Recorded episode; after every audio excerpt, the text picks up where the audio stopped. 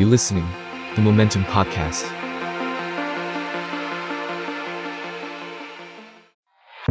ทุกอย่างบนโลกล้วนหมุนไปตามกาลเวลา แต่ท่ามกลางความใหม่และความเก่าอะไรบ้างที่เราได้เรียนรู้ระหว่างกัน และนี่คือ Now and Then Podcast รายการที่จะชวนคนสองยุคมาจับเขาคุยกันว่า ยุคของเขานั้นเป็นอย่างไร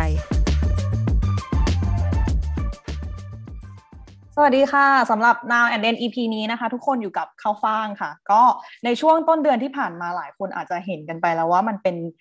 เดือนพายมันเนาะหรือว่าเดือนแห่งความภาคภูมิใจของกลุ่มคนที่มีความหลากหลายทางเพศหรือ LGBTQ ใช่ไหมคะ วันนี้เนี่ยเราก็เลยเชิญแขกรับเชิญสองคนที่แม้จะ ต่างวัยกันแต่ว่าก็ทำงานขับเคลื่อนประเด็นเรื่องสิทธิของ LGBTQ เหมือนกันนะคะ ซึ่งก็เชิญพวกเขามาเล่าให้ฟังหน่อยว่าการทำงานของพวกเขาเนี่ยมันเป็นยังไงบ้าง ท่านแรกนะคะคือพี่ต้นศิริศักดิ์ชัยเทศนะคะ ซึ่งพี่ต้นก็ทำงานด้านนี้มานาน แล้วก็ไม่ได้เรียกร้องแค่เรื่องสิทธิ LGBTQ อย่างเดียวด้วย แต่ว่าเรื่อง สิทธิของผู้ขายบริการทางเพศเนี่ยก็พี่ต้นก็เรียกร้องเรื่องนี้ด้วยเหมือนกันนะคะ ส่วนแขกรับเชิญอีกท่านหนึ่งเนี่ยเมื่อปีที่ผ่านมาเขาสร้างปรากฏการณ์ด้วยการชูป้ายว่าฉันจะเป็นนายกกระเทยคนแรกของไทยนะคะ ก็คือน้องปาหนันชัญญารัตนธาดานะคะ โดยน้องปาหนันเนี่ยก็เป็นคนหนึ่งที่ร่วมก่อตั้งกลุ่มยังพายขับ ซึ่งก็คือกลุ่มเยาวชนเพื่อความหลากหลาย และก็ความเท่าเทียมทางเพศด้วยนะคะ ก็สวัสดีทั้งสองท่านค่ะ สวัสดีค่ะ สวัสดีค่ะ สวัสดีสวัสค่ะดีค่ะ น้องปานันค่ะ ก็จริงๆ ทั้งสองท่านก็เข้าใจว่าสนิทกันอยู่แล้วเนาะ เริ่มแรกก็อาจจะอยากอาอาจจะชวนคุยเรื่อยๆ ก่อนละกัน อยากให้ทุกคนแบบเล่าเล่าย้อนไปเล่าตั้งแต่ช่วงช่วงแรกๆ ก่อนที่ตัวเองจะเริ่มมาทำงานด้านนี้เลยว่า อะไรที่เป็นจุดตั้งต้นที่ทำให้รู้สึกว่า เอ้ย เราอยากลุกขึ้นมาพูดถึงเรื่องสิทธิ LGBTQ แล้วก็อยากลงมือทำอะค่ะ เริ่มจากพี่ต้นก่อนก็ได้ค่ะสำหรับสำหรับพี่นี่คือ สำหรับพี่นี่ก็คืออาจจะเป็นด้วยเรื่องของตัวเองแล้วกันก็แล้วก็ตัวเองก็ไปที่ ก็เราก็ถูกละเมิดสิทธิ์มาตั้งแต่เด็กๆเนาะค่ะแล้วก็ถูกล้อเลียนถูกตรีตรามาตั้งแต่เด็กๆอยู่แล้ว แล้วก็ชีวิตจะพูดซ้ำๆในหลายๆในหลายๆครั้งในหลายๆรายการอยู่แล้วอะไรอย่างเงี้ยค่ะตั้งแต่เกิดมาอะไรเงี้ยคือพี่นี่เกิดมาในครอบครัวที่เป็นคริสต์เนาะแล้วก็เป็นคนจีนเวียดนามอะไรเงี้ยก็จะถูกกดทับมาเยอะหน่อยอะไรเงี้ย ซึ่งทุกวันนี้เรื่องของครอบครัวก็อาจจะเป็นเรื่องที่ละเอียดอ่อนนิดหนึ่งสำหรับพี่ทุกวันที่อยู่กับครอบครัวก็ยังไม่ได้เปิดเผยนะอยู่บ้านอีกอย่างหนึ่งก็อยู่ข้างนอกอีกอย่างหนึ่งทุกคนจะเข้าใจว่าแบบมีความสุขเลยเฮฮาปาติโกะที่จริงแล้วไม่ใช่นะอยู่บ้านนี่คือพี่เรียบร้อยมากนะแล้วก็พี่พูดอีกอีกอีกลุกหนึ่งเลยอะไรเงี้ยค่ะคนไปเพื่อนจะไม่ค่อยได้ไปบ้าน ไม่มีใครได้ไปเลยแน่นอนอืมเนาะไม่เคยได้ไปเลยทุกคนถ้าเกิดไปบ้านผู้จะเป็นเป็นภาวะอึดอัดอะไรอย่างเงี้ยอะสรุปสั้นๆ ก็คือตอนเด็กๆก็จะเกิดมาปุ๊บพี่จะถูกล้อเลียนสามเรื่องคือหนึ่งเรื่องของเชื้อชาติ เชื้อชาติเป็นคนเวียดนาม ถูกถูกถูกถูกล้อเป็นแกว ซึ่งเป็นคำว่าแกวเนี่ยค่อนข้างเป็นคำหยาบคายค่าเป็นคำหยาบคายอารมณ์เหมือนเราเราด่าพวกแมวพวกอะไรอย่างเงี้ยเนาะค่ะสองก็คือเป็นเพศสภาพเพศสภาพที่ไม่ตรงกับเพศกำเนิด อาจจะเป็นเกย์กระเทยอะไรก็แล้วแต่ละสมัยก่อนมีแต่คำว่ากระเทยอย่างเดียวอะแต่ปัจจุบันเรียกตัวเองว่าเคลียร์ละสองสามเรื่องเอ่อเรื่องของรูปลักษณ์ของตัวเอง กระเทยแก้วกระเทยต่างด้าวกระเทยรถกระเทยเวียดนามกระเทยนู่นนี่นั่นอะสามสี่เรื่องนี้มาไปเรื่อยๆปุ๊บจนถึงช่วงมัธยม มัธยมปลายเนี่ยเอาเอาแบบขั้นรุนแรงสุดพี่ก็เคยถึงฆ่าฆ่าตัวตายมาแล้วลืมรอบอันนี้คือพี่ขอเล่าแบบรวบลัดนะแบบรวบรวบลัดนะได้ค่ะมาถึงมามปลายปุ๊บเคยฆ่าตัวตายหนึ่งรอบเพราะเอ่อมปลายเนี่ยเป็นช่วงที่แบบว่าเราเป็นวัยรุ่นพอเป็นวัยรุ่นปุ๊บเนี่ยความเหมือนฮอร์โมนไปเจริญพันธุ์เนี่ยมันมากกว่าตอนเป็นเด็ก เด็กๆเนี่ยเราจะเข้าใจว่ามันเป็นเรื่องของการล้อเลียนสนุกสนานเด็กล้อเลียนกันหรือเปล่าอะไรเงี้ย แต่พอมาโตขึ้นปุ๊บเนี่ยเราฆ่าตัวตายเลย เพราะว่ามันสะสมมันดาวมันมันทรมามันโอ้โหมันซึมเศร้าอย่างรุนแรงอะไรอย่างเงี้ยเพราะมันโดนทุกวันโดนทุกวันตอนแรกๆเนี่ยเราก็แค่แค่หนีเรียนถูกไหมหนีเรียน เคยถูกครูด่า ตอนที่เข้าแถวจะเข้าจะเข้าอะไรวะจะเข้าเรียนหน้าเสาธงอะจะเข้าเรียนจะเข้าเรียนพิธาพละอะไรเงี้ยชี้หน้าด่าเลยอีกระเทยกูจะเตะมึงหลังหักอะไรเงี้ยโอ้แบบเยอะมากตอนนั้นคือครูอันนี้คือครูนะเนี่ยครูเนี่ยค่ะแล้วก็เออครูเนี่ยอะไรเงี้ย ก็กลายเป็นเรื่องของ Talk of the Town ก็คือ ตื่นเช้ามาทุกคนก็แบบอะไรอะพ่อแม่คือหมายถึงพ่อแม่แต่ละคนนะเขาก็บอกว่าอะไรอะทำไมเขาไปคุณทำไมครูทำอย่างนั้นไปด่าเด็กนักเรียนไปด่าต้นได้ยังไงเนี่ยอันนี้คือทุกคนแบบเห็นใจเราดีมากมาถึงพ่อแม่ของคนอื่น บางคนนะบางคนเนาะอะไรอย่างเงี้ยแต่สำหรับเราเราพูดกับใครไม่ได้คือพูดกับพ่อพ่อแม่ไม่ได้ เราจะไปบอกว่า พ่อแม่วันนี้โดนครูแบบว่า ด่าเรื่องความเป็นกระเทยไม่ได้เลย ฉะนั้นแต่ฉะนั้นในวัยเด็กวัยเรียนพี่จะไม่ไม่ไม่มีค่อนข้างจะไม่มีที่ปรึกษาจะสู้ก็จะสู้คนเดียวอะไรเงี้ยแล้วจะทำอะไรก็จะแบบจะสมัยนู้นนะมันไม่มีโซเชียลมาก็จะไม่มีค่ะแรงไม่มีแรงขับเคลื่อนไม่มีแรงอะไรทั้งสิ้นเข้ามาในการช่วยเหลืออะไรอย่างเงี้ยเหมือนอะไรอย่างเงี้ยอะก็มันก็ประมาณนี้สำหรับช่วงมัธยม พอช่วงมหาวิทยาลัยเนี่ย ช่วงมหาวิทยาลัยเนี่ยมันก็เหมือนเดิมพี่ก็เข้ามหาวิทยาลัยคริสอะไรอย่างเงี้ยมันก็มันก็จะเป็นแนวว่าพี่ก็พอหลังจากเหตุการณ์แบบนั้นปุ๊บพี่กลายเป็นคนมั่นใจสเต็ปมาเพื่อ การเป็นนักปกป้องสิทธิ์มันไม่ได้แบบพลิกทีเดียวเนาะมันไม่ได้พลิกทีเดียวเนาะมันจะต้องแบบเป็นมีมีเหตุการณ์ทีละหน่อยทีละหน่อยแล้วก็ทำไปเรื่อยๆอะไรอย่างเงี้ยอย่างมหาวิทยาลัยเนี่ยพอพอเราพอเราผ่านช่วงมัธยมที่แบบเราฆ่าตัวตายมาปุ๊บเนี่ยมันพี่มันทำให้กายพี่กลายเป็นคนที่แบบมีความมั่นใจขึ้น มั่นใจขึ้นก็คือกลายเป็นเด็กกิจเป็นเด็กกิจกรรมก่อน ก็เราก็ออกมาพูดเรื่องเนี้ย โดยที่พูดด้วยใช้เสียงของตัวเอง ผ่านเวทีนั่นผ่านเวทีการประชุมผ่านการอบรมผ่านเข้าค่ายสมัยก่อนมันจะมีเวทีไม่เยอะมันจะมีแค่เข้าค่ายแค่นั้นเองเข้าค่ายนักเรียนนักศึกษาโน่นนี่นั่นเนี่ยเราก็ใช้เวทีนั้นหรือว่ามีการประกวดอะไรต่างๆ เช่นประกวดเล่านิทงนิทาน เราก็จะภาษาเมื่อก่อนเป็นคนเป็นคนไม่กล้าพูดเลยเพราะว่าแบบถูกกดทับไงแต่พอมันผ่านช่วงนั้นปุ๊บมันพลิกเราก็เลยแบบกลายเป็นพูดคนแบบกล้าพูดขึ้นเลยกล้าพูดหน้าห้องขึ้น กล้าขึ้นประกวด speech มากขึ้นอะไรเงี้ยสมัยก่อนจะมีอาจจะเป็นประกวด speech แต่ง แต่งภาษาไทยแต่งนิทานอย่างเงี้ยแล้วก็แต่งแล้วก็ขึ้นเลยเออชนะบ้างไม่ชนะบ้างเนี่ยเออแล้วก็กล้าพูดอะไรเงี้ยเนาะทีนี้พอพอเจ้ามหาวิทยาลัยปุ๊บเนี่ยมหาวิทยาลัยคริสเนี่ยเป็นมหาวิทยาลัยที่แบบว่าแน่นอนก็ไม่ยอมรับ LGBT คนที่ใหญ่ที่สุดสมัยก่อนตอนนั้นอาจจะเป็นไม่ใช่อธิการนะคืออาจจะเป็นรองอธิการฝ่ายศาสนศาสตร์และสื่อสัมพันธ์ ก็คือคนที่มาจากเป็นตัวแทนของสภาคิดจักรเนาะก็จะมีควบคุมเออใหญ่คือใหญ่กว่าทุกฝ่ายเอาง่ายๆนะ พี่แบบทำตัวโดดเด่นมาก ไม่ใช่ทำตัวโดดเด่นรู้เขาที่เป็นเป็นเป็นนักกิจกรรมก็ชอบพูดชอบทำอะไรเงี้ย พี่เป็นประธานชมรมเนี่ยห้าชมรมนะตอนนั้นอะเออ แล้วก็ทำสโมทำนั่นนู่นทำนี่นั่นเยอะไปหมดเลย เพราะด้วยความที่เราอยากอยากอยากอยากเป็นกระบอกเสียงอะไรเงี้ยเราก็สมัครทางมันนะทีนี้จนกลายเป็นบอกว่าทางฝ่ายเนี่ย เรียกพี่เข้าไปพบว่าเรามีเรียกเข้าไปพบเป็นเชิงจิตวิทยาว่า เออ มีความสุขดีหรือเปล่าคะเหมือนจะบำบัดเราบำบัดเราเพื่อให้เราหาย แต่อ๋อไม่ไม่ค่ะเรามีความสุขดีเพราะเขาไม่เคยเห็นผู้นำนั้นเพราะเขาไม่เคยเห็นผู้นำนักศึกษาที่เป็น LGBT ไงในยุคนั้นอะอ่าอะไรอย่างเงี้ยแล้วเขาก็ไม่สนเราก็ไม่สนใจเราก็แบบเออเราก็ทำไปอะไรเงี้ยเขาก็ใช้วิธีจิตวิทยามาช่วยเราอะไรอย่างเงี้ยทีนี้มันก็จะมีแบบว่าเหตุการณ์ที่แบบเราสู้แบบว่าในในมหาวิทยาลัยอันที่เช่น การเลือกปฏิบัติต่างๆ อันนี้ตัวอย่างเคสเคสง่ายๆเคสง่ายๆ คือเวลาที่แบบว่าสมัยก่อนเนี่ยเวลาที่เราจะไปเป็นตัวแทนของมหาวิทยาลัยเพื่อไปอบรมต่างประเทศ หรือกรุงเทพอย่างเงี้ย สมัยก่อนคือแบบไม่มีการนี่นะคือจิ้มเบาอะเออจิ้มเอาแบบจิ้มเอาแบบว่าเออเอาเธอไปแล้วกันเพราะเธอแบบอาจจะสวยหน้าตาดีเป็นดาวไปหรือสมมตินะอย่างเงี้ยเรียนเก่งอะไรเงี้ยแล้วพี่ก็แบบพี่ได้ยินปุ๊บพี่แบบฮึบแล้วพี่ก็แล้วพี่เป็นคนเดียวที่แบบเดินเข้าไปที่ฝ่ายกิจการนักศึกษา ก็คือฝ่ายองค์กรนักศึกษานั่นแหละก็แล้วแต่มหาลัยจะเรียกนะเออ ฝ่ายฝ่ายนั้นแหะเออฝ่ายกิจการนักศึกษานะพี่เดินเข้าไปเลยพี่บอกว่าหนูอยากไปค่ะ อาจารย์รองที่การฝ่ายอาจารย์เดินเข้ามา เธอจะไปได้ยังไง เธอ LGBT เธอเป็นกระเทยสมมตินะเพื่อเป็นกระเทย อันนี้มันเป็นตัวแทนนักศึกษาไปเป็นหน้าเป็นตา ถ้าเกิดว่าเอากระเทยไปก็เสียภาพลักษณ์พี่แบบขึ้นเลยค่ะนี่พี่อาจารย์ทำอย่างนี้ไม่ได้ค่ะพี่บอกอย่างเงี้ยอาจารย์ทำแบบนี้ไม่ได้ค่ะ สิ่งที่อาจารย์จะจะทำก็คือ อาจารย์ต้องคิดว่าคนอื่นเขาไม่อยากไปหรอคะอาจจะไม่คิดหรือว่าผู้หญิงคนอื่นเขาอยากไปคณะอื่นเขาอยากไปอาจจะไม่คิดหรอคะอาจจะจิ้มเอาแบบนี้ไม่ได้ อาจจะต้องแบบทำพิธีกันแบบว่า สมัคร สมัครแล้วก็คัดเลือกสิ ใครตรงก็ผ่าน ถ้าเกิดใครไม่ตรงก็ก็ไม่ไป แต่คุณต้องให้โอกาสนักศึกษาทุกคนได้มีโอกาสได้เข้าถึงเรื่องของการพัฒนาศักยภาพของจุดนี้แล้วก็พูดอย่างเงี้ย อืมแต่เขาก็ไม่ฟังนะว่าสมัยก่อนคือเขาไม่ฟังอยู่แล้วเนาะเอออะไรเงี้ยคือเสียงคนเดียวเอออะไรอะไรอะไรอะไรอะไรอะไรกับอะไรก็ประมาณเนี้ยพี่ก็จะทำแบบเนี้ยและหลังจากนั้นพี่จะใช้เวทีของนักศึกษาตลอดเวลาเขาพูดตลอดเวลาประชุมองค์กรนักศึกษาเจ็ดสถาบันหรือทั่วประเทศไทยแล้วแต่พี่จะพูดแต่คนอื่นจะมักจะพูดเรื่องความสามัคคีนะสมัยก่อน พูดเรื่องความสามัคคีความรักป่ารักไอพ่อแม่รักอะไรเงี้ยแต่พี่จะพูดเรื่องความเท่าเทียมอย่างเดียวเลย พี่จะยกมือพี่จะพูดพูดว่าพี่ได้ไมค์ปุ๊บเดี๋ยพี่จะพูดเรื่องความเท่าเทียมอย่างเลยว่า ความเป็นคนคนเหมือนกันทุกคนต้องเคารพความสิทธิมนุษยชนอย่างถึงฉันจะเป็นกระเทยอย่างนี้ในสมัยก่อนนะก็พูดไปอย่างนี้ยตลอดเลยเออทุกคนก็บางทีจำภาพได้นะว่าอีกระเทยคนนี้ที่มันพูดเรื่องสิทธิกระเทยตอนนั้นอะไรอย่างเงี้ยเอออะไรอะไรก็สนุกดี อันนี้ช่วงมหาวิทยาลัย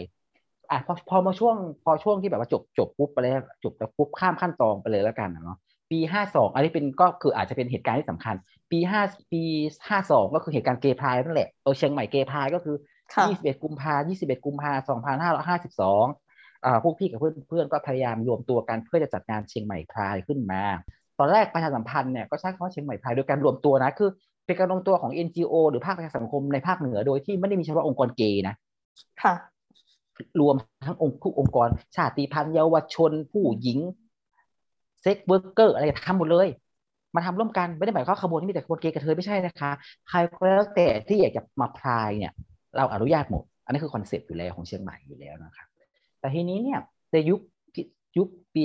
2552 ยุคนั้นสิบกว่าปีที่แล้วเนี่ยพอพูดคำว่า Pride เนี่ย ทุกคนจะไม่เข้าใจ แต่ทุกคนเข้าใจคำว่าเกย์ Pride ใช่ไหมฮะสมัยก่อนทุกคนจะเข้าใจคำว่าเกย์ Pride นะเพราะเพราะอีกคำว่าเกย์ Pride อ๋ออ๋อขบวนเกย์กันเลยอ๋ออะไรเราก็เลยกลัวว่าเราจะตกกระแส อะโอเคงั้นเปลี่ยนก็แล้วกันกันใช้คำว่าเกย์ Pride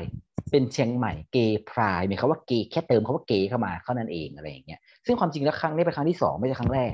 ครั้งที่สองคือปีห้าหนึ่งจัดจัดได้สบายที่ถนนในบาซ่าเลยเออทีนี้เนี่ยแต่ว่าตอนนั้นคือเรายังไม่ได้ทำดังทำใหญ่โตมโหฬารมาก แต่ก็ประสบถือว่าประสบความสำเร็จอะไรเงี้ยเพราะสมัยเพราะสมัยก่อนมันมันมีคำว่ามาริกาอยู่แล้วไงเชียงใหม่มาริกา แต่เราแค่มาทำทำต่อยอดแค่นั้นเองอะไรอย่างเงี้ยอะทีนี้ก็พอเปลี่ยนเป็นเชียงใหม่เกย์พายปุ๊บแกมันก็พลิกหมดเลย สมัยก่อนมีแค่วิทยุ วิทยุจริง ๆ วิทยุจริง ๆ วิทยุกับทีวีไม่มีสื่อใดทั้งสิ้นอะสื่อก็สื่อท้องถิ่นเชียงใหม่นิวสมมตินะแล้วก็เชิญเชียงใหม่นิวว่าเปิดตัวนู่นนี่นั่นอะไรโอ้โหพอคราวนี้ค่ะพอทุกคนเข้าใจว่าเชียงใหม่เกย์พายปุ๊บภาพในหัวของคนเชียงใหม่นะเข้าใจว่าเราจะใส่จีสตริงโชว์นมเดินบนถนนเขาคิดอย่างนั้น ก็เลยกลายเป็นกระแสต่อต้านอยู่สามสามกระแสก็คือหนึ่งทางการเมือง สองชุมชน LGBT แล้วก็สามก็คือชุมชนของเชียงใหม่เองอะไรเงี้ยการเมืองก็คือหนึ่งตอนนั้นเนี่ยเขาเข้าใจว่าเราเป็นเออยุคนั้นเป็นยุคของเสื้อเหลืองเสื้อแดงแล้ว ค่ะ คือเขาเขาเข้าใจว่ากระเทยเนี่ยได้เงินมาจากเสื้อเหลือง เอ่ยชื่อได้เลยก็คือเขาเข้าใจว่าเรามาจากป่าเปรมพี่ประปวดหัวมากเลยพี่หาเงินได้แค่เจ็ดหมื่นกว่าตอนนั้นนะเจ็ดหมื่นกว่าจริงๆพี่ขอเงินคำจดหมายเนี่ยไปขอบาเกที่ได้ห้าร้อยบาทนะเข้าใจไหมหนู ที่ได้ห้าร้อยสมัยก่อน ที่ได้ห้าร้อยห้าร้อยห้าร้อยสิบ ห้าร้อยพันได้แค่เจ็ดหมื่นนะได้แค่เจ็ดหมื่นจริง ๆ แล้วแล้วอย่างเงี้ยพี่ยังถามคนจากที่เขามาด่าพี่เขาบอกว่าพี่ว่าหนูถ้าพี่รู้คุณค่าถ้าพี่รู้จักป่าเปรมพี่จะพี่ขอเงินเป็นล้านนู่นพี่ทำไทยแลนด์ไทยไปแล้วพี่มาทำเขาพี่มาทำเล็กๆเนี่ยพี่ได้แค่เจ็ดหมื่นเอพี่จะไปรู้จักป่าเปรมได้ยังไงบ้ามาคือเอาเราไปเป็นช่วงโยงไปอะไรไปรู้ไปหมดสองก็คือเรื่องของ LGBT ไม่ได้มี LGBT ทุกคนที่เห็นด้วยนะคะ บางคนเขาไม่ได้เห็นด้วยนะ เออ บางคนเขาไม่ได้เห็นด้วยนะ เพราะว่าเขาเพราะเขาเข้าใจว่าเราเนี่ยแบบว่า เพราะเขาเข้าใจว่าเราเนี่ยแบบ คือสมัยก่อนมันเป็นยุคศักดินา เข้าใจว่าศักดินาไหมศักดินาคือว่าฉันเป็นกะเทยเกย์รุ่นเก่าเธอต้องเชิญฉันเป็นประธานนะงานเนี่ย ถ้าเกิดเธอไม่เชิญฉันเนี่ยนะฉันจะฉันไม่เห็นด้วยกับงานเธอหรอกเป็นเรื่องอย่างเนี้ยแต่พี่ก็ไม่แต่ concept ของเรายุคนั้นคือพี่พี่ถือว่าเป็นคนรุ่นใหม่ของยุคนั้น เราเข้าใจว่าทุกคนมันมันต้องเท่าเทียมกัน มันต้องคิดแบบคิดเหมือนกัน ทุกคนเท่าเทียมกันไม่มีองค์กรไหนชู แต่เราทำร่วมกันอะไรอย่างนี้ไง แต่บางคนเขาไม่ได้คิดอย่างนั้นเขาคิดว่าฉันเป็นต้องฉันต้องใหญ่โตบอกฉันต้องมาก่อนเธอฉันอุตส่าห์เป็นแม่เธอฉันฉันเป็นอะไรแล้ว แต่เออก็แล้วแต่เธอค่ะแล้วก็แต่เราเชิญหมดอะคุณจะร่วมคุณจะร่วมหรือไม่ร่วม แต่ฉันไม่เชิญคุณมาเป็นประธานหรอกนะอะไรเงี้ยคุณมาเท่ากันได้ไรเขาก็เลยกลายเป็นว่าบางคนไม่เห็นด้วย เพราะแค่ประเด็นแค่เนี้ยแล้วก็หาเรื่องมาโจมตีเราเยอะแยะบอกว่าไม่เห็นด้วยนะคะออกไปออกไปออกรายการเองก็มีเพราะบางคนเกย์สมัยก่อนก็มีอิทธิพลเนาะไปออกรายการเองว่าเนี่ยไม่ได้เห็นด้วยกับเกย์เชียงใหม่พายอะไร ฉันพี่ก็ยังงงว่าเกย์ไม่ไม่ไม่ช่วยเกย์กันเองมันงงมากเลยค่ะยุคนั้นนะอะกลุ่มที่สามกลุ่มสำคัญคือกลุ่ม กลุ่มชุมชนทั่วไปสังคม ก็จะมองว่าเราขืดบ้านขืดเมืองก็คือเป็นกลุ่มที่แบบว่าอะไรนะสร้างจะทำให้วัฒนธรรมมันล่มจมเนาะอะไรเงี้ยเนาะเขาก็ประกาศอ่าทีนี้สมัยก่อนยุคยุคยุคนั้นสื่อสารเขาเรียกวิทยุ วิทยุ Facebook อะไรไม่มี มันก็มีข่าวมาเป็นระลอกมาตอนนั้นนะข่าวเป็นระลอกนะอันนี้ฟังจากวิทยุนะพี่ก็ก็ก็อ่านก็ฟังมา อี ไอ้ฝั่งฝั่งนู้นอะฝั่งฝั่งฝั่งชาวบ้านฝั่งการเมืองอะไรก็แล้วแต่ที่เขามีช่องทางวิทยุเนี่ยเขาก็จะออกมาว่าเขาก็เอาชาวบ้านมาสัมภาษณ์สมมตินะสัมภาษณ์เขาก็บอกว่า ป้าเนี่ยอีสัมภาษณ์อีป้านะจำได้เขาเลยป้านี่นะเตรียมไม้หน้าสามไว้แล้วเตรียมเลือดเตรียมถุงพุงปลาลาไว้แล้วถ้าว่ากระเทยเนี่ยวมันเดินผ่านมาทำขบวนนะจะคว้างแต่มันทันทีเลยอะไรเงี้ยอะอันเนี้ยประมาณเนี้ยอะเขาใช้วิธีนี้กันจนถึงวันงานตั้งยี่สิบเอ็ดมือมาจริงเขาเนี้ยตั้งแต่สี่โมงเที่ยงนะพี่ไปเตรียมงานที่สถานที่ละ ไปเตรียมงานนะเอาของไปลงตรงพุทธสถานตรงตรงจุงจุดขบวนนะนะตรงจุดขบวนในปาซ่าเลยนะเขาก็มาจริงกว่าสี่โมงโอ้เป็นสามสี่ร้อยคน มาแบบพูดง่ายๆคือกลุ่มเนี้เขาเคยใช้ชื่อว่ากลุ่มรักเชียงรักเชียงใหม่เสื้อแดงกลุ่มเสื้อแดงรักเชียงใหม่นั่นแหละห้าหนึ่งอะไรอย่างเงี้ยมาเสื้อแดงเต็มหมดเลยว่ะมาแบบใหญ่มากเหมือนเราประท้วงอะแบบมุ้ยพี่ตกใจไม่เคยเจอเคยเจอเลยอะมาแบบมาล้อมเราอะมาล้อมเราแบบ คนในไม่ออกคนนอกไม่ให้เข้าคือปิดประตูเลยนะ มาเพราะโขงเครื่องเสียงหลายคันป้ายมากมายป้ายภาษาอังกฤษภาษาไทยภาษาเมือง เกย์กิดเอาเกย์กระเทยกระทวยอัปรีสีกระบาลพวกเสื้อเหลืองออกไปไปตายซะพุดบ้านคืดเมืองโอ้ยเยอะแยะมากมายพร้อมกับโทรโขงเอ๊ะอะไรเนี่ย เยอะแยะปิดล้อมคนในไม่ออกคนนอกไม่ให้เข้าทำไงคราวนี้ คนในไม่ออกคนนอกไม่ให้เข้า คนนอกไม่ให้เข้าคือหมายถึงว่าพวกเกย์กระเทยหรือว่าพวกเพื่อนๆพี่ที่กำลังจะเข้ามาเขาไม่ให้เข้าเลยขนาดกองสวัสดิ์ชัยยังเข้ามาไม่ได้เลยอะมันไม่ให้เข้าอะอืมพี่ก็อยู่แต่ข้างใน แล้วมันก็ตะโกนด่าแล้วมันก็คว้างตับคว้างไตอะไรใส่เข้ามาเรา ทีนี้เนี่ยถามว่าทำยังไงกันรัดขั้นตอนคือมันก็ด่าเราตั้งแต่ตั้งแต่สี่โมงเย็นจนถึงสี่ทุ่มเอ่อและในระหว่างด่าเนี่ยพวกพี่ยังเป็นวัยรุ่นวัยรุ่นแบบต้นๆเลยแบบเป็นแบบยี่สิบกว่าอะไรเงี้ยเอออะไรเงี้ย ก็อาจจะเลือดเลือดเลือดร้อนแรง แน่นอนว่ากลุ่มกลุ่มพวกพี่ก็จะมีแบบผู้ใหญ่เข้ามา ผู้ใหญ่เข้ามาก็เขาก็จะอืมทำไงดีวะถ้าเกิดว่าพวกพี่เนี่ยปะทะด่ากลับอืมเรื่องใหญ่เนี่ยใช่ไหมด่ามาด่ากลับนี่คือเรื่องใหญ่เนาะใช่ไหมค่ะเขาเลยให้เขาเลยให้พวกพี่นั่งสมาธิกลายว่านั่งสมาธิทั้งทั้งคืนอะทั้งคืนอะเพื่อแบบอืมนั่งสมาธิไปให้มันฟังมันด่า ด่าไปมันก็ด่าไปอีใหญ่สัตว์อีกระเทยอัปรีเนี่ยพวกพี่นั่งสมาธิอืมเรียงกันนั่งสมาธิกันจริงๆนั่งสมาธิจริง ๆ ค่ะ แล้วทีเนี้ย คนที่ไม่ได้ไม่ใช่ทีมงาน เราก็ให้กลับกลับยังไง ปีนกลับค่ะปีนออกข้ามนอกรั้วให้ให้ให้กระเทยเดี๋ยวปีนข้ามนอกรั้วกลับบ้านกันยิ่งกว่า ข้ามจากบ้านหนึ่งไปอีกบ้านหนึ่งอะไรเงี้ยบ้างบางคนเขาก็ดีใจดีเขาก็มาเลยค่ะลูกอะไรเงี้ยข้ามไปอย่างเงี้ยอืมมันก็สุดท้ายมันก็จะเหลือมันก็จะเหลือแค่ทีมกับกับอาสาสมัครอะไรอย่างเงี้ยอะคนข้างนอกทำไงคนข้างนอกหมายถึงว่าเพื่อนๆเราที่กำลังเตรียมเข้ามาเนี่ย ก็นั่งสมาธิเหมือนกัน นั่งสมาธิรอบพุทธสถานเลยหมันถึงก็รอบรั้วรอบรั้วนั่งสมาธิเหมือนกันแล้วในระหว่างที่นั่งเนี่ย อีกพวกนั้นก็ด่าไปแล้วก็คว้างเป็นมะขามบ้างใส่อะไรบ้างอะไรเงี้ยเนาะแล้วทีนี้คนที่กำลังขี่มาบางบางบางเหตุการณ์ที่เล่าว่าบักกระเทยเนี่ยขี่มอเตอร์ไซค์มาเนี่ยกำลังจะเข้ามางานปุ๊บอีพวกนั้นเนี่ยฝั่งนู้นนะฝั่งที่เขียนต่างเนี่ยก็จะด่าเฮ้ยกระเทยกระเทยถือไม้หน้าสามอะขี่มอเตอร์ไซค์ตามกระเทยอะกระเทยขี่ฝ่าไฟแดงกันยิ่งกว่าหนีกันแบบตะพื้นตะเพืออะไรอย่างเงี้ยอ่าอะเหตุการณ์มันก็เป็นอย่างเงี้ยอะอะไล่ไปตัดขั้นตอนไปจนถึงสี่ทุ่มมันนานละ เพราะเขาไม่กลับแน่เขาเขาขู่แล้วเขาจะกลางเต็นท์นอนเขาจะเอาคนเชียงรายมาเพิ่มอีกสามเดือนแล้วมากลางเป็นพันเขาพูดอย่างเงี้ยเอออะไรเงี้ยเราไปหาดูในข่าวอินเทอร์เน็ตเนาะก็เลยเจรจากันซึ่งการเจรจาก็คือเขาเนี่ยเสนอเสนอเสนอเรื่องเสนอมาให้เราในสามข้อคือหนึ่งยุติการจัดงานทันทีก็คือยุติเนาะก็คือจบสองก็คือห้ามจัดงานเชียงใหม่เกย์พายในในจังหวัดเชียงใหม่เนี่ยก็คือหนึ่งพันห้าร้อยปีเขาบอกเนี่ยแล้วคิดในใจอะไรใครมันจะอยู่นานขนาดนั้นสามก็คือเขาบอกโอ้อันนี้คือแบบพีคสุดก็คือทุกคนแบบซุดตัวแล้วก็ร้องไห้ตอนนั้นก็คือ เออเขาบอกให้คลานเนี่ยไปกราบขอโทษเขาอะไรเงี้ยโอ้โหประโยคที่พูดแบบโอ้โหทุกคนแบบร้องไห้จริงๆอันจริงพี่ถ้าเกิดพี่เล่าแบบอันเป็นจริงเป็นจังพี่จะร้องไห้นะพูดเรื่องเหตุการณ์นี้เพราะมันจะเข้ามาในหัวสมองโดยทันทีอะไรเงี้ยเพราะเราคิดไปเสมอว่าอะไรวะ เรากำลังพูดอยู่คนตรงหน้า คนตรงหน้าคือเขาแค่เห็นต่างจากเราถูกไหมเขาแค่เห็นต่างแต่ทำไมเขารู้สึกว่าเขาใหญ่โตแล้วเกิดแล้วเราเวลาเวลาเวลาที่เราทำอะไรที่แบบไม่ถูกใจเขาแหละทำไมเราต้องคลานไปกราบขอโทษเขาอะไรเงี้ยพี่แบบ ที่แบบไม่ยอมนะคะ ไม่ยอมก็ยืดเยื้อไปอีกสักพักหนึ่งอะไรยังไงก็ไม่ขอโทษค่ะยังไงคือ เราไม่ได้ทำอะไรผิดอะเราแค่ลงถนนอะไรอย่างเงี้ยเนาะเออตามเออ expression ของเราอะไรเงี้ยแต่แต่สุดท้ายอะคือเราก็ยอมเขาเรียกว่ายอมสันติวิธีด้วยการยุติละกันพี่ไม่ขอโทษนะ ยุติเฉยๆนะคือคาว่ายุตินี่ตอนเคลียร์กันคือเราบอกว่าแค่ให้ เราต้องการให้ทีมงานทุกคนเนี่ย ได้กลับบ้านอย่างปลอดภัย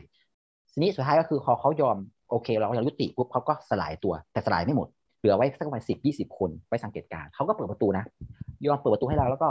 คนข้างนอกที่มาถึงพวกพวก LGBT ที่รออยู่ข้างนอกเขาก็จุดเทียนมาหาเรา จุดเทียนเดินก็มาหาเราแล้ว คนที่อยู่ข้างในก็จุดเทียนเข้าหากันก็เดินเข้าหากันเนี่ยแล้วก็กอดคอกันแล้วก็ร้องไห้ตอนนั้นคือร้องไห้แบบอย่างรุนแรงมากคือแบบ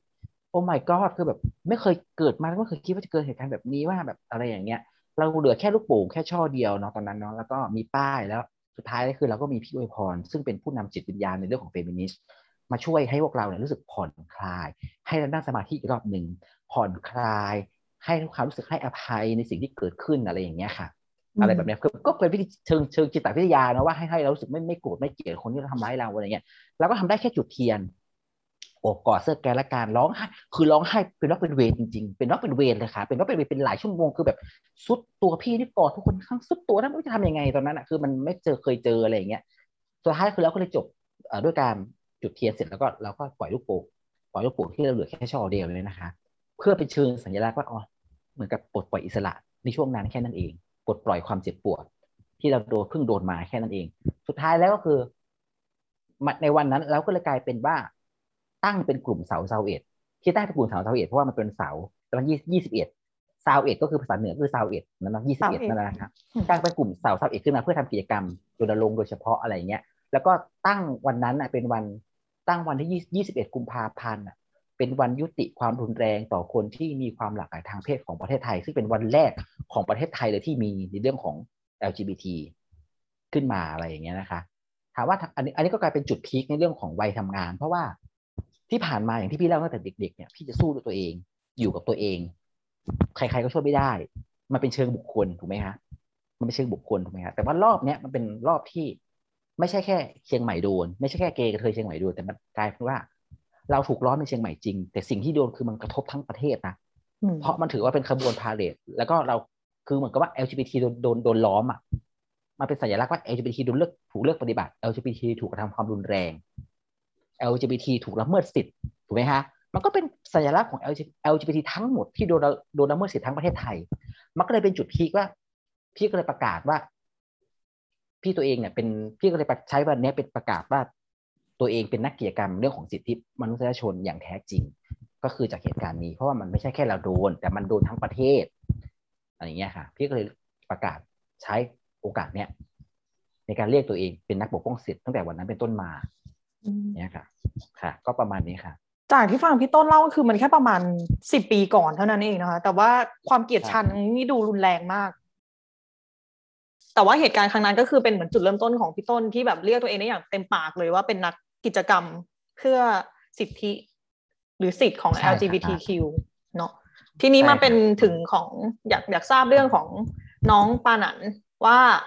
เป็นยังไงบ้าง มีแบบเหตุการณ์คล้ายๆพี่ต้นไหมที่แบบว่า มีประสบการณ์โดยส่วนตัวของตัวเองในชีวิตของตัวเองก่อน แล้วแบบค่อยๆแบบกลายแบบผ่านเปลี่ยนมาถึงจุดนี้ค่ะ ก็เอาจริงๆแล้วคนที่เป็นบุคคลที่มีความหลากหลายทางเพศเนี่ยเขาก็ต้องเจอความรุนแรงอยู่แล้วอะค่ะ เป็นเหมือนเป็นระบบความเชื่อฝังหัวว่าเรา มันไม่ใช่กระแสหลักเรามันเป็นคนที่แบบอ่าพิเศษกว่าชาวบ้านจะต้องแบบ ถูกถูกกันแกล้ง ถูกรังแกอะไรแบบนี้ค่ะ มันแล้วก็ด้วยความที่สังคมไทยมันโหดร้ายตรงที่ว่าเขาไม่ได้ตัดสินแค่เพศสภาพเนาะเขาตัดสินด้วย รูปลักษณ์ภายนอกด้วย แล้วก็รวมไปถึงการแสดงออกบางอย่างที่มันเป็นแบบอัตราตัวตนข้างในของเราจริง ๆ เนี้ยค่ะปานนั้นก็จะโดนค่อนข้างเยอะ ตั้งแต่สมัยสมัยประถมเนี่ยก็จะโดน ไม้กรองอะ ที่เพื่อนเป็นดูดียางอะเขาเอามาจิ้มมามาจิ้มให้เราเจ็บอะไรอย่างเงี้ย อืม ประมาณนั้นแล้วก็คือแล้วก็ถ้าเป็นในตอนวิชาลูกเสืออย่างเงี้ยค่ะ เวลาเราเราไปเข้าค่ายอะไรอย่างเงี้ย คือ ด้วยความที่ว่าเรามีพิเวเลตเล็ก ๆ ด้วยมั้งเพราะว่าเราอะ ได้อยู่ในห้องที่เป็นแบบเหมือนโซนห้องเด็กเก่งอะไรอย่างเงี้ยค่ะเขาก็อาจจะมีความแบบ อ่าก็พูดตรงๆเขาอาจจะหมั่นไส้ด้วยหรือว่า เขาอาจจะเห็นว่าเราแบบ แบบหน้าแก้มากๆ เขาก็เลยไปลุมกระทืบเต็นท์เราตอนที่เรากำลังกำลังพักผ่อนแล้วก็แบบเล่นโทรศัพท์ฟังเพลงเพราะว่าเครียดอะไรอย่างเงี้ยค่ะ คือคือลำพังรู้แค่ว่าเราต้องเข้ากิจกรรมอะไรที่มันเป็นแบบชายมากๆอย่างลูกเสือเนี่ยคือเราเครียดอยู่แล้วเราแบบ เรากินไม่ได้นอนไม่หลับแล้วเราก็แบบล่ำลาที่บ้านแบบชั่วคราวเลยแบบโอ๊ยเดี๋ยวจะกลับมานะอะไรเงี้ย แต่แบบ ใช่แต่ว่านี่คือความแรงที่เราเผชิญ แล้วก็ พอเราไปแจ้งครูแล้วเราไปแจ้งอะไร เราก็กลับถูกคุณครูเหล่านั้นเมคฟันต่อด้วย มันก็เลยเป็นเหมือนความโกรธที่มันสะสมขึ้นมา คือถึงแม้ว่าเราจะมีเพื่อนที่เป็นกระเทยอยู่ด้วยกันก็จริงเนี้ยค่ะ แต่ว่าแบบเราก็ไม่สามารถที่จะทัดทานแรงของ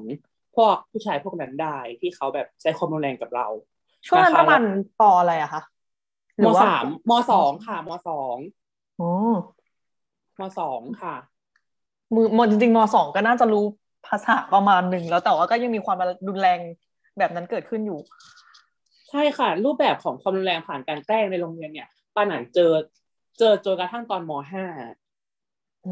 คือมห้านี่เป็นครั้งสุดท้ายที่เคยโดนจริง ๆ เพราะว่าอาจจะโชคดีที่ว่าเพื่อนคนนั้นน่ะเขาลาออกจากโรงเรียนไปก่อน เพราะว่าเขาไปบวชและเหมือนเขาก็ไม่ได้ไม่ได้ กลับมาเรียนนะคะ อืม ก็เหมือนแบบออกไปแล้ว มันก็เหมือนว่ายกภูเขาออกจากอกมากๆอะไรเงี้ย อืม แล้วคือตั้งแต่หลังจากที่ขึ้นมปลายมาเราก็จะเจอคนนี้แบบ มาแบบมาตีมาลังแกมาแบบ มาพูดจาปลุกปั่น เราอะค่ะปลุกปั่นให้เพื่อนๆเขาได้ยินแล้วก็แบบทำให้แบบทำให้เราอับอายผ่านการโหผ่านการอะไรเงี้ยค่ะ แล้วก็ณทีนี้เนี่ยณช่วง แต่ช่วงที่พีคสุดก็คือเป็นช่วงของมัธยมต้น เพราะว่าจะมีแกงรุ่นพี่ที่เขาเป็นเหมือนเป็นรุ่นพี่แถวบ้านอะไรเงี้ย แล้วเขาเป็นแกงผู้หญิงที่แบบใหญ่มากๆอะไรเงี้ยค่ะเขาก็เวลาเขาเห็นเราเขาก็จะโห่โห่ใส่เราแล้วเขาก็จะแบบมองว่าเราเป็นคนที่ตัวตลกเนี้ยค่ะ พอเราทำอะไรที่แบบมันเป็นอ่าการแสดงออกทางเพศในรูปแบบของเราอย่างเงี้ยเนาะเขาก็จะแบบลุมหัวล้อต่อหน้าเรา แล้วก็แบบทำให้เรารู้สึกอับอายตอนนั้น คือคือมันหนูจะไม่โกรธเลยนะ ถ้าหากว่า คือหนูจะไม่โกรธและหนูจะไม่หยิบมาพูดเลยนะวันนี้ถ้าหากว่าเขายอมสลายในเรื่องที่เขาเคยกระทำมา และเขารู้สึกผิด และเขาสมควรที่จะต้องรับผิดชอบในการทำเหล่านั้น แต่ว่ามันมีข่าวตอนที่หนูได้ไปชุมนุมอะค่ะแล้วรูปภาพนายกกระเทยเนี่ย มันดันเป็นไวรัลขึ้นมา แล้วมันก็มีโพสต์สาธารณะโพสต์หนึ่งที่เราเข้าไปดูเนาะเราก็เลยรู้ว่ามันเป็นแก๊งของเขา แล้วเขาก็เอาเหตุการณ์ในอดีตเหล่านั้น ที่เขามาทำความแรงกับเรา มาเมคฟันแล้วก็พูดเสียดสีเราในโลกออนไลน์อีกครั้ง ด้วยด้วยวีรกรรมที่แบบ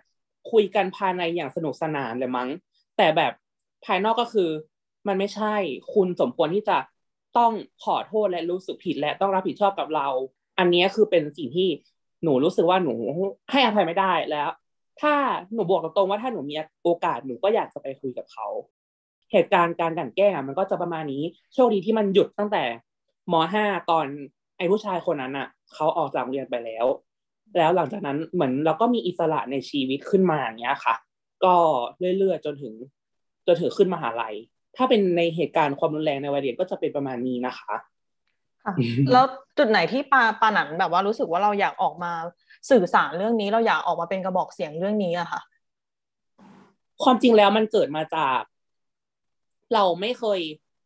เห็นคุณค่าอะไรในตัวเองเลยมากกว่า ตั้งแต่เรียนจนถึงตอนช่วงที่อยากเข้ามหาวิทยาลัย เราก็แค่อยากจะรู้ว่า เราก็แค่ เราก็แค่รู้ว่าเราอยากเรียนคณะรัฐศาสตร์ เราอยากจะสนใจศึกษาทางด้านการเมือง การปกครองรวมถึง วิพากษ์ระบบเศรษฐกิจสังคมการเมืองทางในประเทศและต่างประเทศ เรานึกแค่นี้ แต่ว่าเราไม่รู้เลยจริง ๆว่า อะไรคือ meaning of my life อะค่ะ อืม เราไม่เคยรู้เลยอะไรคือคุณค่าที่แท้จริง เราตอนเรียนมหาลัยเราก็ทำหน้าที่แค่เรียนเรียนเรียนเรียนเอาเกรดเรียนเอาเกรดเรียนเอาเกรดอย่างเดียว เราก็เลยรู้สึกว่า แล้วอะไรล่ะที่มันเป็นเป้าหมายสูงสุด จนกระทั่งมีโอกาสได้ไปฝึกงานของปอตีตอนตอนนั้น แล้วก็เลยมีโอกาสได้ไปทำในมูลนิธิชื่อว่ามูลนิธิแมกฟาเดชันเป็นการทำอ่าช่วยเหลือแรงงานข้ามชาติ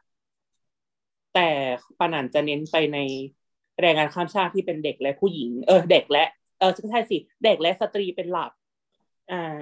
ประมาณนี้ เราก็จะได้ซึมซับวัฒนธรรมองค์กร ซึมซับการเรียกร้อง ซึมซับ การนำเสนอชุดความจริง แล้วก็ซึมซับการทักษะการเข้าสังคม แล้วก็ช่วยเหลือสังคมมามากพอสมควร เพราะมันมันคือการช่วยที่แท้จริงอะค่ะเพราะว่าเขามีแหล่งทุนมา support แล้วก็เราก็แบบหยิบยื่นโอกาสแบ่งปันอะไรหลาย ๆ อย่าง เพื่อที่จะทำให้ทำให้สิ่งที่สังคมอะไปตีตราเขาว่าเขาเป็นคนชายขอบอะทำให้เขาอะกลับมาเห็นคุณค่าของตัวเองอีกครั้งหนึ่งนั่นแหละค่ะมันก็เลยเป็น inspire ว่า แล้วถ้าหากว่าเราโตไปมากกว่านี้ เราอยากจะทำประเด็นอะไรล่ะ และโชคดีพอดีว่าที่ตอนนั้นน่ะ ตอนนั้นน่ะ มีพี่ที่เราสนิทด้วยเรารู้จักเนี่ยเขากำลังก่อตั้งยังพายขับพอดี พี่เบส เราก็เลยแบบขอ ขอแบบว่า เอออยากเข้ามาช่วยจังอย่างเงี้ยค่ะ เพราะว่าช่วงนั้นเนี่ย จะบอกว่าเป็นเรื่องตลกก็ได้นะคะ คือ คือ คืองานแรกที่เราเข้าไปช่วยแล้วก็เป็นส่วนหนึ่งของยังพายเนี่ย มันเป็นการก่อรูปแค่แบบใหม่ ๆ เลยอะไม่กี่เดือนเองอะค่ะ แล้ว และตอนนั้นเนี่ย ที่ฝึกงานของหนูเนี่ย เขามีกิจกรรม capacity building กัน แล้วเขาบอกว่าเขาไม่มีงบสำหรับนักศึกษาฝึกงานให้ไปเรียนรู้กระบวนการด้วยนะ ก็คือพูดง่ายคือมึงไม่ต้องมา เออ แล้วเขาจัดสามวันนะคะ แล้วแบบแล้วคือหนูอะหนูน้อยมากเพราะหนูหนูอยากไปเรียนรู้อยากเรียนรู้ไม่พอนะ หนูเป็นแบบ อาจจะเป็นเหมือน คนขี้โลภได้มั้งหนูชอบไปจอยแบบตามงานโรงแรมไปกินข้าวฟรีอะไรอย่างเงี้ยค่ะ ตามประสาเด็กๆอะค่ะเออตอนนั้นแล้วแบบ โอ๊ยโกรธหนูโกรธมากที่แบบหนูไม่ได้ไป แล้วแบบเผอิญว่าวันนั้นอะมีงานที่เรียกว่า gender talk พอดีของ Young Pride Club เราก็เลยเป็นอาสาสมัครไป register ไปลงชื่อให้คนเข้าเข้ามาร่วมงานอย่างเงี้ยค่ะ แล้วก็ช่วยเหลือกิจกรรมจนมันแบบจนมันเสร็จสิ้นทั้งวันอย่างเงี้ย ซึ่งก็แบบ ตอนนั้นความรู้สึกมันก็เหมือนว่า ความรู้สึกมันถูกเติมเต็มอะไรบางอย่าง เพราะว่าเรารู้สึกว่าเราสนใจในประเด็นเพศมากขึ้น และประกอบกับเราเคยทำงานเกี่ยวกับประเด็นผู้หญิงมาก่อนเนี้ยค่ะ เราก็เลยมองว่าประเด็นเรื่องเพศเนี่ยมันเป็นประเด็นที่มีคุณค่า แล้วมันไม่เคยถูกนำมาเผยแพร่ที่ไหน แม้กระทั่งในรั้วมหาวิทยาลัย เพราะว่าแต่ละแต่ละมหาลัยเขาก็จะมีเป็นแบบแต่ละคณะไปอย่างเงี้ยค่ะ แต่ว่า gender study gender study ก็จะเป็นแค่วิชาเล็กๆ หรือว่าเป็นแค่ภาควิชาเล็ก ๆ แค่นั้นอะไรเงี้ย ซึ่งเรื่องเพศมันสำคัญกับทุกคนเพราะว่าเราต้องอยู่ร่วมกันท่ามกลางอัตลักษณ์ที่หลากหลาย จนถึงตอนนั้นเองเนี่ย เราก็เลยรู้สึกว่า เออ ฉันอยากทำในประเด็นนี้ว่ะอะไรเงี้ยค่ะ ก็เลย ก็เลยมีโอกาสได้เข้ามาในยังพายค่ะแบบเต็มตัวแล้วแบบมันเป็นโชคชะตาหรือเป็นอะไรก็ไม่รู้อะค่ะมันก็เลยยาวถึงตอนเนี้ยค่ะ ก็จากที่ฟังดูแล้วเหมือน เหมือนไม่ว่าจะเรื่องของพี่ต้นเอง หรือว่าจะเรื่องของปานันเองอะต้องพูดว่ามันดูเหมือนว่าในทุก ๆ ช่วงเวลาค่ะ จนถึงอาจจะจนถึงปัจจุบันอะมันก็ยังมีการกดทับ LGBTQ อยู่เรื่อยๆ อย่างของปานันเองที่กรณีกลุ่มเพื่อนที่แบบว่าเขาก็ยังทำพฤติกรรมเดิมอยู่ ใช่ไหมคะ หรือของพี่ต้นเรื่องที่ความรุนแรงแบบที่รุนแรงมากๆ ก็เพิ่งเกิดสิบปีที่ผ่านมาเอง แบบแล้วอยากรู้ว่าแบบ คำถามที่น่าจะเป็นคำถามที่ทุกคนคือถามกันหลายคนนั่นแหละคำถามคลาสสิกก็คือ เอาจริง ๆ แล้วในฐานะที่เราทำงานอยู่ตรงนี้กันทั้งคู่อะค่ะ มองว่าบริบทปัจจุบันมันมันเปลี่ยนไปอย่างที่เขาว่าจริงๆไหมมันก้าวไปข้างหน้าจริงเหรอหรือจริง ๆ แล้วในความเป็นจริงเรายังย่ำอยู่กับที่อะค่ะ ถามว่าไม่เปลี่ยนเลยก็ไม่ได้ มันเปลี่ยนไปนั่นแหละ เพียงแต่ว่ามันก็ไม่ไม่ได้ไม่ได้ดีขึ้น มันก็ไม่ได้ดีขึ้นแต่มันยังคงมันยังคงมีอยู่ แล้วมันก็เปลี่ยนรูปแบบไปแค่นั้นเองอะไรอย่างเงี้ย อย่างความรุนแรงสมัยก่อนเราเรามักจะเจอ เรามักจะเจออย่างรุ่นของพี่เนี่ยมักจะเจอแบบตัวต่อตัวอย่างเดียว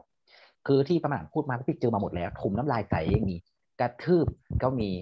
เอ่อเอาผ้ามาคลุมหัวแล้วกระทืบทำเหมือนในหนังมีหมด แกล้งข่มขืนมีหมดอืมต่อหน้าสาธารณะอะไรมีหมดสมัยก่อนนะมันจะเน้นเป็นแบบตัวต่อตัว เยอะอะไรอย่างเงี้ยเนาะแต่ว่า ปัจจุบันที่มันเปลี่ยนไปมันคือมันมันมันจากและตัวต่อตัวสมัยก่อนเนี่ยคือเราจะรู้ว่าใครเป็นคนทำกับเราถูกไหมใครที่เป็นคนทำเรื่องละเมิดละเมิดสิทธิ์ของเราอะไรเงี้ยเพราะว่าตัวต่อตัวเนาะแต่ทีนี้เนี่ยปัจจุบันเนี่ยมันไม่ใช่ปัจจุบันมันกลายเป็นมันเข้าสู่โลกออนไลน์กันมากยิ่งขึ้นทุกช่องทางเลยทุกแพลตฟอร์มเลยอะไรอย่างเงี้ยและทีนี้กลายเป็นว่าความรุนแรงก็เข้าสู่โลกออนไลน์และทีนี้คนที่มาละเมิดเราหรือเลือกปฏิบัติเราเนี่ยก็เป็นใครก็ไม่ทราบก็ไม่เห็นหน้าเห็นตา เพราะว่ามันเข้าสู่โลกออนไลน์ปุ๊บถ้าเกิดเราทำอะไรปุ๊บมันก็จะเข้าสู่โลกออนไลน์โดยอัตโนมัติ อะไรอย่างเงี้ยแล้วก็เป็นใครก็ไม่รู้นะเพราะว่าเดี๋ยวนี้รูปแบบมันเยอะบางคนก็ฉลาด ก็ไม่ใช่ชื่อจริง ไม่ใช่ภาพไม่ใช่อะไรอย่างเงี้ยเออความรุนแรงมันก็มันก็เพิ่มขึ้นเรื่อยๆอะไรอย่างเงี้ยแล้วก็มันก็จะอิมแพกมากความรุนแรงมันก็จะอิมแพกมากขึ้นเรื่อยๆอะไรอย่างเงี้ยอืมแต่ทีนี้ค่ะว่ามันจะไม่เปลี่ยนเลยก็ไม่ได้เพราะว่ามันมีมันมีข้อเสียแต่มันก็มีข้อดีก็คือ พอมันมีความรุนแรงในออนไลน์ปุ๊บแน่นอนว่าถ้าเกิดเราไม่เห็น เราเห็นความรุนแรงอะไรเกิดขึ้นในออนไลน์ปุ๊บคนที่ไม่เห็นด้วย มันก็สามารถจะตอบโต้ในออนไลน์ได้เช่นเดียวกันและการตอบโต้ในออนไลน์มันก็เป็นพลังนะ มันก็เป็นพลังนะทุกวันเนี้ยเป็นหลักฐานได้อะไรเงี้ยหนึ่งก็คือข้อดีของตัวเป็นหลักฐาน ใครมาด่าเราแล้วเมื่อเราเก็บหลักฐานทางออนไลน์ได้เนาะสืบทางออนไลน์ได้เลยเนาะเดี๋ยวนี้มีมีมีปอทมีกระทรวงดิจิทัลที่สามารถช่วยเหลือได้อะไรเงี้ยสองก็คือแรงกระเพื่อมของออนไลน์เนี่ยมันสามารถทำได้ถูกไหมฮะใครละเมิดเราโดยออนไลน์ปุ๊บ คนที่รักในประชาธิปไตยหรือรักในสิทธิมนุษยชน ก็สามารถที่จะโหมกระหน่ำใช้สื่อออนไลน์ในการตีกลับเช่นเดียวกันเช่นเดียวกันก็ก็ก็มีประมาณนี้แล้วทีนี้เนี่ยถามว่าที่ถามว่าคำถามคลาสสิกที่บอกว่ามันเปลี่ยนแปลงไหมมันก็ไม่ได้เปลี่ยนแปลงไปก็คือว่าสังคมไทยในประเทศไทยเนี่ยถูกได้รับสายฉายานามแล้วบอกว่าเป็นอะไรนะ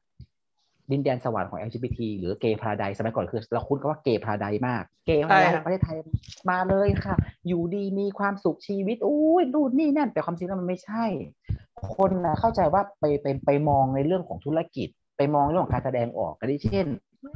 ประเทศไทยมาเนี่ยดีมากเลย LGBT ชีวิตมีความสุขหนึ่งคลินิกเสริมความงามก็เยอะกว่าชาวบ้านเขาสองกระเทยก็สวยกว่าประเทศอื่น มีสถานที่ทำงานนะคาบาเล่เอ่ยเอะไรนะพวกเกี่ยวกับบันเทิงอะทีวงทีวีอะไรต่างๆนานาเนี่ยเยอะแยะกะเกกันเคยทำงานได้อย่างดีเยี่ยมมีความสุขเฮฮาปาติโกะมากเลยประเทศไทยนี่มันดินแดนสวรรค์จริงๆเลยนะที่อื่นทำไม่ได้หรอกอะไรอย่างเงี้ยแต่อย่าลืมนะครับประเทศไทยอย่างที่พูดไปประเทศไทยถึงแม้ว่าเราจะไม่มีกฎหมายเกี่ยวกับการปาหินเกเนาะผูกคอเกเป็นเกย์และผิดกฎหมายถูกจับเข้าคุกเหมือนประเทศที่เป็นมุสลิมหรือประเทศทางตะวันออกกลางหรือประเทศอื่นๆที่เขามีกันแต่หรือว่าบางประเทศเนี่ย อาจจะเห็นกระเทยกลางสี่แยกแล้วแบบดึงกระชากแล้วมาตบอะไรเงี้ยถูกไหมอาจจะไม่เกิดขึ้นอะไรเงี้ย แต่ซึ่งก็มีนะ เพราะว่าประเทศไทยเองอย่าลืมว่ามีมีคนข้ามเพศที่ที่ถูกฆ่าเนี่ยก็หลายคนเนาะที่เราเป็นมีสถิติจากคำเขียนชังเนี่ยก็มีอยู่อะไรอย่างเงี้ยนะก็ยี่สิบเอ็ดคนแล้วจากจากที่เก็บสถิติมาอะไรเงี้ยเพราะความเกลียดชังอย่างเดียวนะ ไม่เกี่ยวกับว่าหัวเมียตบตีกันไม่ใช่นะ เน้นแค่เป็นกระเทยเกย์ก็คือเกลียดแล้วก็ฆ่าเลยอย่างเงี้ยก็มีอะไรอย่างเงี้ย มันก็คนก็จะเข้าใจว่าแบบนี้ คนก็จะไปเปรียบเทียบว่า ประเทศอื่นมันยิ่งกว่านี้หนูประเทศได้ดีแล้วอะไรอย่างเงี้ยแต่ความจริงแล้วมันไม่ใช่ เขามองแค่เรื่องของภาพลักษณ์ภายนอกเรื่องการของการแสดงออก เรื่องของการความบันเทิงธุรกิจกลางคืน ธุรกิจอะไรต่างๆ แต่สุดท้ายแล้วก็คือคุณภาพชีวิตเขาคุณภาพชีวิตของ LGBT ไม่มีกฎหมายอะไรที่มารองรับคุณภาพชีวิต อย่างที่อย่างที่เรารู้กัน ไม่ว่าจะเป็นกฎหมายแต่งงานก็ไม่ได้ การรับรองเพศสภาพก็ไม่ได้ ฮอร์โมนในเรื่องจันก็รับไม่ได้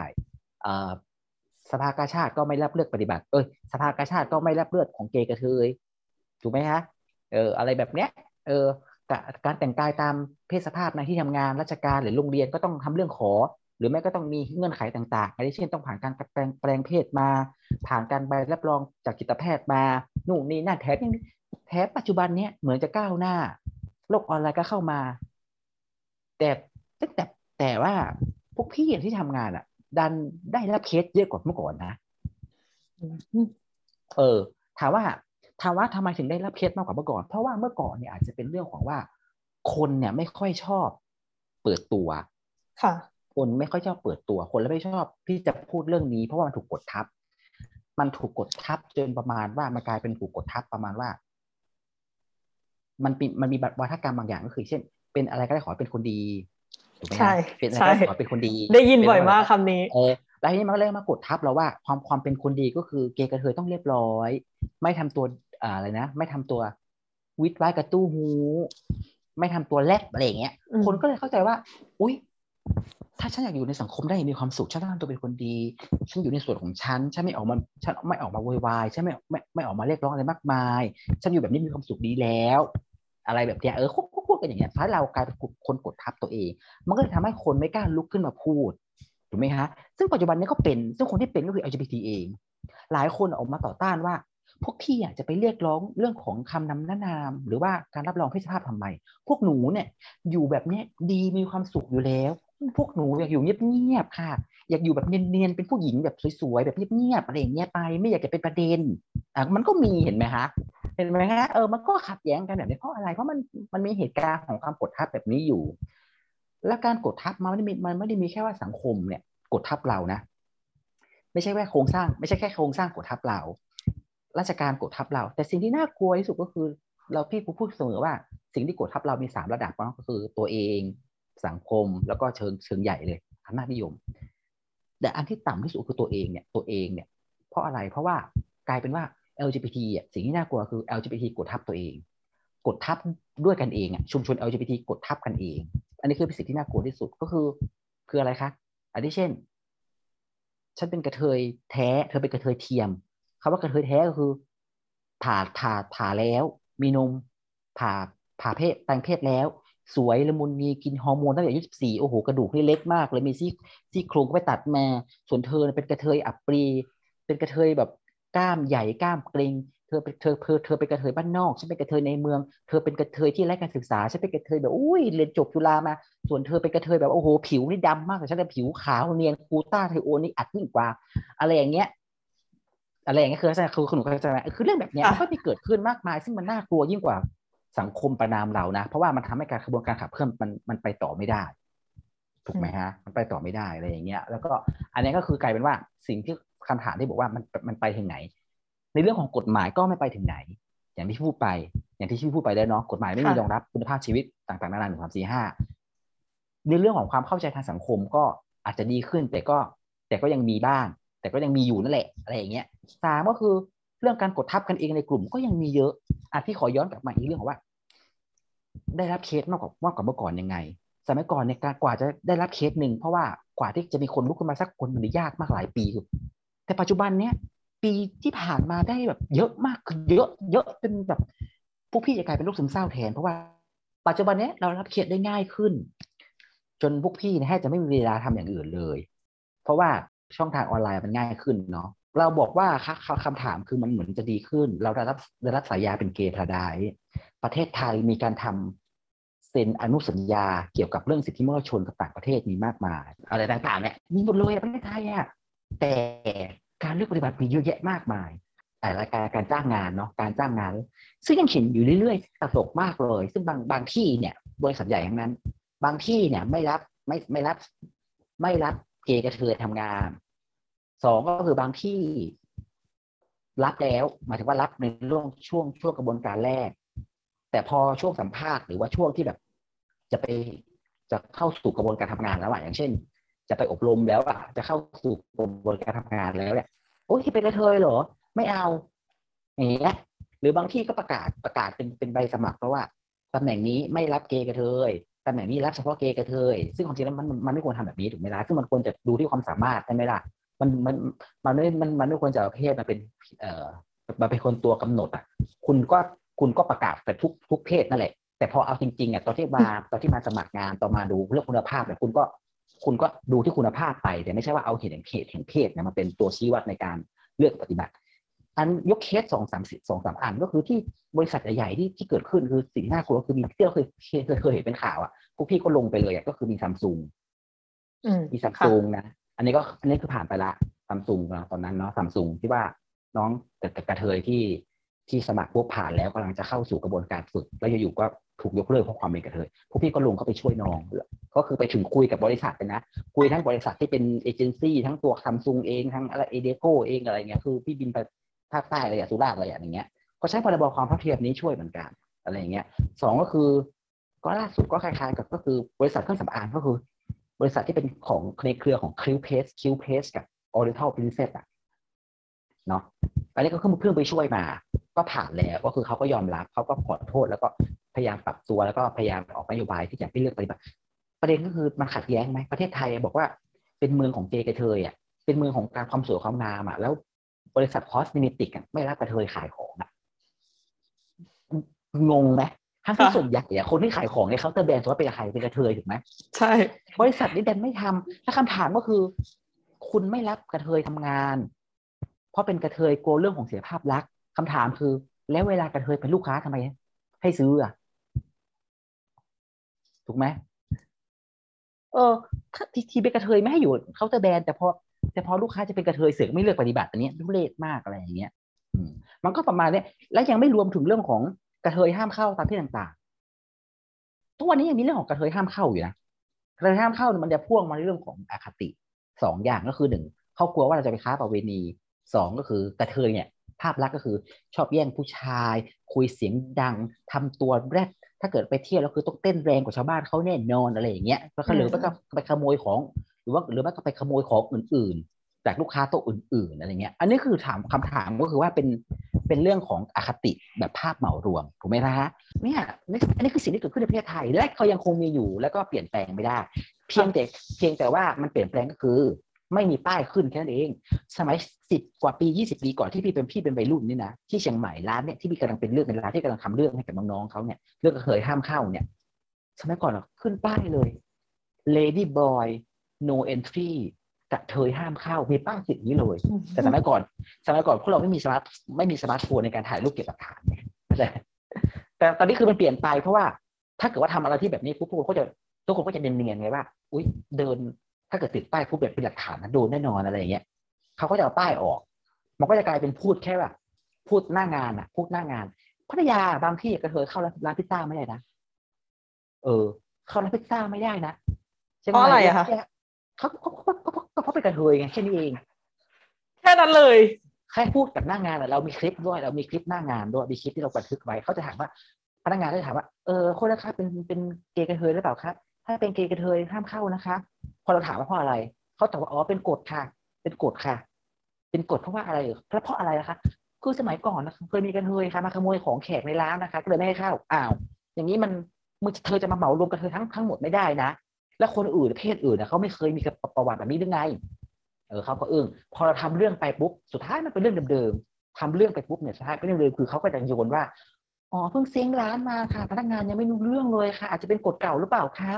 พนักงานเราแบบบางคนแบบเออถูกเทคโอเวอร์มาจากคนเก่าเขาอาจจะแบบไม่รู้เรื่องสุดท้ายคืออีผู้บริหารมันก็จะโยนไปตัวเล็กตัวน้อย แบบเนี้ย ค่ะเออประมาณเนี้ยเอออะไรอย่างเงี้ยแล้วก็มาเรื่องที่สำคัญก็คือที่เป็น ที่เป็นเคสที่เยอะที่สุดในประเทศไทย ก็คือเรื่องของการแต่งกายที่เรารู้กันอยู่เรื่องของการแต่งกายตามเพศสภาพในทั้งทั้งในระบบราชการ บริษัทเอกชนบางที่ แล้วก็ที่เยอะที่สุดก็คือทุกมหาลัย ถึงแม้ว่า ถึงแม้ว่าตอนนี้คือบางมหาลัยจะประกาศแล้วว่าจะเป็นภาคศิลป์จุฬาธรรมศาสตร์แต่ก็ยังไม่ครบไงเพราะว่าพรบความเท่าเทียมระหว่างเพศเนี่ยมีช่องว่างก็คือว่าให้แต่ละที่แต่ละจังหวัดเนี่ยสามารถใช้วิจารณญาณในการประกาศเอง หรือจะไม่ประกาศก็ได้ อย่างเงี้ยมันก็เลยกลายกลายเป็นช่องว่างและบางคนเนี่ยทำให้น้องๆ LGBT อะจะต้องทำเรื่องเวลาจะแต่งกายถูกไหมฮะต้องทำเรื่องขอร้องขอว่าฉันขอแต่งกายตามเพศสภาพของฉันนะคะไม่ว่าจะเป็นช่วงสอบช่วงฝึกงานหรือรับปริญญา ซึ่งคำถามก็คือเพศสภาพของเราอะทำไมเราต้องไปร้องขอใครถูกไหมฮะสิทธิของเราทำไมเราต้องเราเราต้องไปร้องขอใครให้ใครมาอนุมัติเราอะไรอย่างเงี้ยเคสในเรื่องของการแต่รายการการจ้างงานเนาะการจ้างงาน ก็ยังคงมีอยู่ในประเทศไทยถามว่ามันมันมันไปเท่ามันการเลือกปฏิบัติและอคติมันหายไปตรงไหน มันก็ไม่หายยังมีเยอะขึ้นเรื่อยๆด้วยเห็นชัดเจนขึ้นเห็นชัดเจนขึ้นเรื่อยๆและหลักฐานก็มีอยู่เยอะแยะมากมาย เออถูกไหมคะเนี่ย อืม ค่ะอ่าประมาณนี้สำหรับคำถามนี้ที่บอกว่า มันเปลี่ยนแปลงไหมก็ไม่ได้เปลี่ยนหรอกค่ะ แล้วก็คำตอบคลาสสิกที่เขาบอกว่าอะไรนะยอมรับหรือไม่ยอมรับก็คือนะจะยอมรับได้ก็ต้องสวยรวยเก่ง อันนี้อันนี้เราเข้าใจอยู่แล้วเนาะคือถ้าใครสวยปุ๊บเลยโอ้ยเลิศมากเลยเหมือนผู้หญิงมากเลยค่ะทำไมเหรอเป็นกระเทยที่แบบว่ากล้ามเกร็งมันจะอยู่ไม่ได้ได้ไงถูกไหมแล้วก็แบบใส่ชุดว่ายน้ำปุ๊บแบบถ้าเกิดว่าโหนกนูนขึ้นมาปุ๊บนี่คือ ตายแล้วจะเป็นผู้หญิงทำไมไม่แต๊บแปลว่าสังคมยังไม่เข้าใจเรื่องว่า ความสวยเดี๋ยวเนื้อตัวร่างกายของเราเนี่ยจะแต๊บหรือไม่แต๊บมันเป็นเรื่องของเราถูกไหมฮะแล้วก็มองว่าเรื่องของอวัยวะเพศเป็นเรื่องของความน่าเกลียดอะไรเงี้ยความจริงแล้วไม่ใช่อะไรเงี้ยแล้วต้องรวยด้วยคือต้องรวยคือ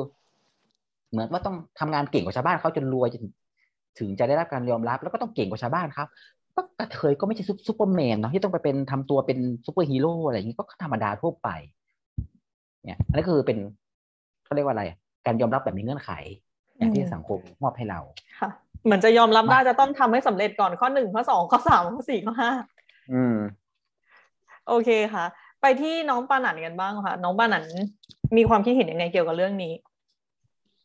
มันถามว่ามันยอมรับมากขึ้นไหม มันก็จริงถ้าตัดสินในผิวเผินเนาะก็คืออย่างเช่นแบบเราก็จะรู้ว่าตามสื่อว่าเรามีสามารถมีสิทธิในเนื้อตัวร่างกายมากขึ้น อย่างเช่นการศัลยกรรมเสริมความงาม หรือว่าการที่เรามีพื้นที่ในการอ่าวงสนทนามากขึ้น หรือว่าแบบถูกได้รับการพูดคุยอย่างมากขึ้น เขาก็จะบอกว่า เดี๋ยวนี้มันสมัยใหม่แล้วอะไรอย่างเงี้ย อะไรประมาณเนี้ยมันเป็นคำที่แบบคลาสสิกมากๆ หรือแม้กระทั่งรายการหาคู่เองที่เอาผู้ชายกับผู้หญิงมาหาคู่กัน เขาก็เอาทานเจนเดอร์มาออกด้วยอะไรอย่างเงี้ยอะไรอย่างเงี้ยค่ะ มันก็จริงที่ว่าเรามีพื้นที่มากขึ้นเนาะแต่ว่าหนูมองว่ามันมันยอมรับมากขึ้นไหม หนูคิดว่ามันไม่ได้ต่างไปจากเดิมเลย สิ่งที่เราเห็นอยู่ทั่วเนี้ย มันเป็นเพียงแค่การมีตัวตนที่เพิ่มขึ้น แต่ว่า การถูกยอมรับในเชิงอ่า นิติในยในเชิงแบบบทกฎหมายอะไรเงี้ย มันยังไม่มีเลยอะค่ะ มันมีแค่พรบความเท่าเทียมระหว่างเพศ ซึ่งสุดท้ายแล้ว มันก็ยังนำไปสู่การเลือกปฏิบัติอยู่ดี เพราะว่ามันก็เหมือนเป็นแค่ตัวอักษรที่มีผลบังคับใช้ มันก็เหมือนกฎหมายห้ามเล่นการพนันนะคุณพี่คุณพี่นึกภาพออกไหมที่แบบ แต่เราก็มีบ่อนออนไลน์อะไรอย่างเงี้ยเออ แล้วแบบใช่ค่ะ แล้วก็แบบ ถ้าไปงานศพใครตายก็ต้องเล่นไพ่เป็นเพื่อนศพอย่างเงี้ย ซึ่งการพนันก็ผิดกฎหมายใช่ไหมเราก็เล่นกันเองแล้วเราก็รู้ว่าป๊อกเด้งมันเล่นยังไงอะไรอย่างเงี้ย มันมันมันเหมือนเหมือนกันเลยค่ะ ก็คือมีผลบังคับใช้แล้วแต่ว่าไม่ได้เกิดขึ้นจริงเป็นรูปธรรมในสังคม แต่หนูหนูมองไปไกลมากกว่านั้น หนูมองว่าบางทีอะเหตุการณ์ในปัจจุบันอะมันอาจจะเลวร้ายกว่าในอดีตก็ได้ เพราะว่าในขณะที่ทุกคนคิดว่าสังคมมันเปิดรับแล้ว แต่ว่าทุกคนยังเผลอกระทำอะไรบางอย่างที่เป็นการกดทับทางเพศโดยไม่รู้ตัว อย่างเช่นการการเหยียดในรูปแบบของการตั้งใจหรือไม่ตั้งใจอะไรก็แล้วแต่ อันนี้มันคือกับดักร้ายว่าถ้าสมมติโดยเฉพาะว่าถ้าสมมติว่าคุณไม่รู้ตัวว่าสิ่งที่คุณกระทำนั้น มันละเมิดต่อ ชีวิตและศักดิ์ศรีความเป็นมนุษย์ หนูคิดว่ามันย่ำแย่กว่าอยู่ในยุคที่ว่าไม่ยอมรับ แล้วก็ยังมีการเฮสปีดด่ากันอยู่ตามตามปกติ แต่ในที่นี้แล้วมันยอมรับแล้วมันดีขึ้นแล้ว แต่คุณยังใช้กับดักอันเนี้ย เป็นตัวเผลอแล้วก็ไม่รู้ตัวว่าคุณกำลังสร้างบาดแผลให้คนอื่น หนูมองว่าอันเนี้ยมันเป็นเหมือนเป็นจุดบอดเป็นเหมือน มือที่มองไม่เห็นเป็นเหมือน ความ ความมืดงำที่มันซ่อนอยู่ใต้พรมอะถ้าหากว่าเราเผลอกระทำไป แล้วก็แบบเราไม่รู้ตัวแล้วเราทำมันไปเรื่อยๆอย่างเงี้ยมันมันยิ่งแย่กว่าเก่าอีกอะเพราะว่าบาดแผลคนของคนคนหนึ่งอะมันถูกสร้างขึ้นมาแล้วแบบ มันอาจจะทำให้เขาเป็นจุดด่างพร้อยในสังคม ง่ายมาก ๆ อย่างเช่น เวลามันเกิดการเปรียบเทียบกันนะว่าคนนี้แต่งหญิงแล้ว ดูละมุนนีดูสวยจัง ก็จะได้รับการเชิดชู แต่แบบถ้า บางคนอยากเป็นผู้หญิงแต่ว่ามีหนวด แต่ว่าแบบมีตอนหนวดมีไรหนวดหรือว่า หรือว่ายังไม่ละมุนนีมากพอ มันก็เหมือนกับเดินทางเหมือนเรือที่เดินทางยังไม่สุดลำอะคุณพี่อืมก็เขาก็จะโดนเพื่อนๆหรือว่าโดนคนใกล้ตัวว่าละว่าแบบ โอ้ยแบบทำไมแมนจังทำไมละมุนแมนขนาดนี้ โอ้โห แบบ นึกว่าผู้ชายผมยาวก็ก็เชื่อนะอะไรเงี้ย หนูมองว่าอะไรพวกเนี้ย มันเป็นสิ่งที่เลวร้ายมากกว่าอีก เพราะว่าคุณยังไม่ได้ก้าวข้ามในเรื่องของอัตลักษณ์ภายนอกและสิทธิเนื้อตัวร่างกายเลย อืม ค่ะ ก็เลยคิดว่า มันยอม อันนี้ก็นำไปสู่ข้อสรุปที่ว่า มันยอมรับได้แค่ในการให้พื้นที่สื่อในการช่วงชิงพื้นที่ ช่วงชิงอัตลักษณ์ที่ทำให้เรานั้นได้เห็น เห็นว่าเรามีตัวตนเพิ่มมากขึ้น แต่ว่าพูดถึงมิติการยอมรับในเชิงบทกฎหมายในเชิงโครงสร้าง ไม่มีเลย แล้วก็ถ้าเป็นในแง่ของการกดทับคนอื่นแบบไม่รู้ตัวเนี่ย หนูคิดว่าอาจจะทำให้สังคมย่ำแย่กว่าแต่ก่อนซะอีกด้วยซ้ำอืมเพราะเราเป็นสังคมออนไลน์หรือเปล่าแบบว่าเราสามารถแบบคอมเมนต์หรือวิพากษ์วิจารณ์คนอื่นได้โดยที่ใช้ร่างอวตารก็ได้ ใช่ มันเข้าถึงง่ายมากๆ มันเข้าถึงตัวบุคคลง่ายมากๆ คือวันในวันหนึ่งอะ หนูอะจากคนอันนี้ยกตัวอย่างง่ายๆเลยหนูอะจากมนุษย์เดินยิงกินข้าวแกงธรรมดา พอเรามีไวรัลขึ้นมาจากการที่เราไปแสดงทัศนคติ หรือว่าการแสดงออกทางการเมืองเนี่ยเราก็กลับกลายเป็นบุคคลสาธารณะไปโดยปริยายเลยทั้งที่แบบเราก็ไม่ได้ตั้งตัวว่า เราต้องได้รับคำชมหรือว่าเราต้องได้รับการด่าที่หนักขนาดนั้นอะไรเงี้ย มันเลยแบบโอ้โห มันเลยแย่กว่ากว่าแต่ก่อนมากอะไรเงี้ยค่ะ ที่แบบเราไม่ได้มีโอกาสที่จะถูกวิพากษ์วิจารณ์หรือว่า คอมเมนต์แบบเข้าเนื้อถึงเนื้อถึงตัวได้ง่ายขนาดนี้อะไรเงี้ยคุณพี่ค่ะค่ะอืมทีนี้อยากไปคุยเรื่องการทำงานบ้างค่ะพี่ต้น พี่ต้นพูดถึงเรื่องการเคลื่อนไหวของพี่ต้นมาตั้งแต่ครับช่วงสิบปีที่แล้วเนาะอยากรู้ว่าค่ะพี่ต้นว่าในการทำงานในการเคลื่อนไหวของพี่ต้นนะคะมันมีรูปแบบอะไรบ้าง แล้วสมัยก่อนกับณปัจจุบันพี่ต้นต้องปรับตัวไปยังไงอะคะโอเคถ้าพูดถึงเรื่องของ การขับเคลื่อนเนี่ยตั้งแต่สมัยนะที่เขาที่เราทำกันเนี่ยก็คือเราจะขับเคลื่อนกันเป็นการเป็นเครือข่าย การเป็นเครือข่ายโดยใช้คำว่าอาจจะเป็นเครือข่ายความหลากหลายทางเพศหรืออะไรอย่างเงี้ยนะคะและทีนี้เนี่ยสมัยก่อนเนี่ยเราจะเราจะทำเป็นเหมือนกับขับเคลื่อนกันในเชิงเนี่ยว่าเหมือนกับก็คล้ายๆกับทุกวันนี้ก็คือทำเป็นเคส by เคสไปสมัยก่อน พอพอมีเรื่องเกิดขึ้นมาปุ๊บเนี่ยจะใช้วิธีแบบว่าสเต็ปที่หนึ่งก็คือรวบรวมหลักฐานรวบรวมหลักฐานเสร็จปุ๊บแล้วก็ทำหนังสือทำหนังสือไปในใน กับคู่กรณีเนาะแล้วก็ทำเอ่อแล้วก็เชิญนักข่าวมาแถลงข่าว แล้วก็พูดถึงว่าแล้วก็อาจจะทำเป็นม็อบเล็ก ๆ ไปในที่ที่ที่มันเกิดกรณีอืมอะไรประมาณเนี้ยอาทิเช่นสมัยก่อนนะตอนตอนในยุคนั้นน่ะ ยุคค่ะก่อนนะจำจำปีพศไม่ได้เพราะว่าพี่ไม่ได้เอาคอมมาอย่างจองจองอย่างยุคของปี อย่างยุคของตอนที่มหาเอ่อตอนที่สถาบันราชภัฏตอนนั้นยุคนั้นที่ใช้คำว่าวอคออยู่วิทยาลัยครูเนี่ยเขามีประกาศมาว่า เขามีประกาศมาว่าห้าม ไม่ไม่รับนักศึกษาที่เป็นกระเทยอะไรเงี้ยว่าเขาถือว่าเป็นอาชีพครูอะไรเงี้ยเนาะเขากลัวเสียภาพลักษณ์อะไรอย่างเงี้ยเนาะทางเครือข่ายหญิงรักหญิงอะไรอย่างเงี้ยซึ่งสมัยก่อนเนี่ยต้องพูดว่าประเทศไทยเนี่ยกลุ่มคนที่มาขับเคลื่อนเรื่องของสิทธิ LGBT แรกๆคือเป็นกลุ่มหญิงรักหญิงนะเออยังไม่ใช่กระเทยยังไม่ยังยังไม่มีบทบาทมากอะไรเงี้ยเออตอนนั้นนะครับคือตอนนั้นก็คือวิธีการก็คือมีอยู่แค่นี้ก็คือหนึ่งก็คือว่าทำหนังสือทำหนังสือจากกลุ่มอังจลีเนี่ย ไปไปที่ ไปที่เลยไปที่เอ่อวิทยาลัยครูเลยก็คือเป็นเป็นตัวใหญ่เลยอะเพราะเขาเป็นเครือใหญ่ถูกไหมค่ะอะไปที่เอ่อไปที่ตัวไปที่ไปที่ตัวของสถาบันเลยว่า การทำแบบนี้มันเป็นการเลือกปฏิบัติด้วยเหตุเพศอะไรอย่างเงี้ยแล้วก็ทำหนังสือเสร็จปุ๊บก็เรียกนักข่าวมา แล้วก็ทำแถลงการทำแถลงการปุ๊บแล้วก็พูดถึงเหตุผลว่าทำไมถึงไม่ควรจะมีการเลือกปฏิบัติด้วยเหตุเหตุเหตุเหตุทางเพศแบบนี้อะไรเงี้ยอะโอเค พอมีเหตุการณ์แบบนั้นปุ๊บเนี่ยเขาก็เขาก็เปลี่ยนเขาก็ต้องยกเลิกกฎตรงนี้ไป หรือว่าสมัยก่อนมีเรื่องของยุคของกรมประชาสัมพันธ์เนาะตอนที่แบบว่ามียุคหนึ่งกรมประชาสัมพันธ์เนี่ยออกออกออกออกนโยบายว่าห้ามอะไรนะ ห้ามห้ามให้เกย์กระเทยออกออกทีวีอะเพราะเขากลัวว่าจะเกิดการเรียนแบบกันยุคนั้นก็คืออมยุคนั้นเนี่ยก็คือยุคนั้นเนี่ยเป็นยุคที่แบบว่าคำว่าเรียนแบบเนี่ยเกิดขึ้นเยอะมากเขาคิดว่าถ้าเกิดว่ามีกระเทยออกทีวี หรือมีนักแสดงออกทีวี หรือมีกระเทยเป็นพิธีกรเนี่ยจะทำให้เด็กที่กำลังเรียนดูกำลังกำลังดูอยู่เนี่ย มันไม่ที่กำลังดูอยู่เนี่ยจะ จะเรียนแบบกระเทยบนบนเวทีเออในในทีวีได้อะไรอย่างเงี้ย คือเซ็นเซอร์เราออกจากสื่ออะไรอย่างนี้เลยนะคะใช่เซ็นเซอร์แบบใช่ไม่ให้เราออกสื่อเลย เออใช่เขาเขาก็เลยมีกฎหมายนี้ปุ๊บอะไรเงี้ยออกมาปุ๊บเนี่ยก็ทางเครือข่ายความหลักทางเพศก็ก็บุกไปที่กรมกรมประชาสัมพันธ์ ก็กรมไปบุกไปที่กรมประชาสัมพันธ์เลยว่า คุณทำแบบนี้ปุ๊บเนี่ยมันไม่ได้นะมันเป็นการเลือกปฏิบัติด้วยเหตุแห่งเพศอย่างชัดเจน แล้วก็การเรียนแบบเนี่ยมันไม่ได้มีอยู่จริงในโลกใบนี้ เพราะคุณอย่าลืมว่า ถ้าครับถ้าพูดถึงการเรียนแบบในทีวีถูกไหม เราเกิดมาในยุคของทีวีที่มีแต่ผู้ชายกับผู้หญิงใช่ไหมแล้วทำไมกระเทยดูผู้ชายทุกวันในทีวีทำไมกระเทยไม่เห็นจะเปลี่ยนไปเรียนแบบเป็นผู้ชายเลยอะก็จะเป็นกระเทยเหมือนเดิมฉะนั้นคำว่าเรียนแบบมันใช้ไม่ได้ค่ะอะไรอย่างเงี้ยเนอะก็ก็พูดกันไปก็ประชุมกันไปออกข่าวกันไปกรมประชาสัมพันธ์ก็โอเคก็ก็เลิกกันไป ก็ยกกรณีนี้ไปอะไรแบบเนี้ยหรืออย่างกรณีช่องสามสมัยก่อนเนี่ยของรายการตีสิบเนี่ยก็คือเอ่อมีการสัมภาษณ์กระเทยที่มีมีความรักกับทอมอะไรอย่างเงี้ย แต่แต่แต่ว่าพาดหัวข่าวเนี่ยพาดขึ้นในจอในในในการในการโค้ดคำรายการเนี่ยเขาก็เขียนว่าเป็นกระเทยวิปริตซ้ำซ้อน ความรักซ้ำซ้อนอะไรเงี้ยคือเขาไม่เข้าใจความหลากหลายว่ากระเทยเนี่ยคบกับทอมก็ได้ แต่เขาเข้าใจว่ากระเทยเนี่ยน่าจะคบกับผู้ชายเท่านั้น หรือทอมน่าจะคบกับผู้หญิงเท่านั้น แต่พอกระเทยกับทอมมาคบกันเองเนี่ยทำไม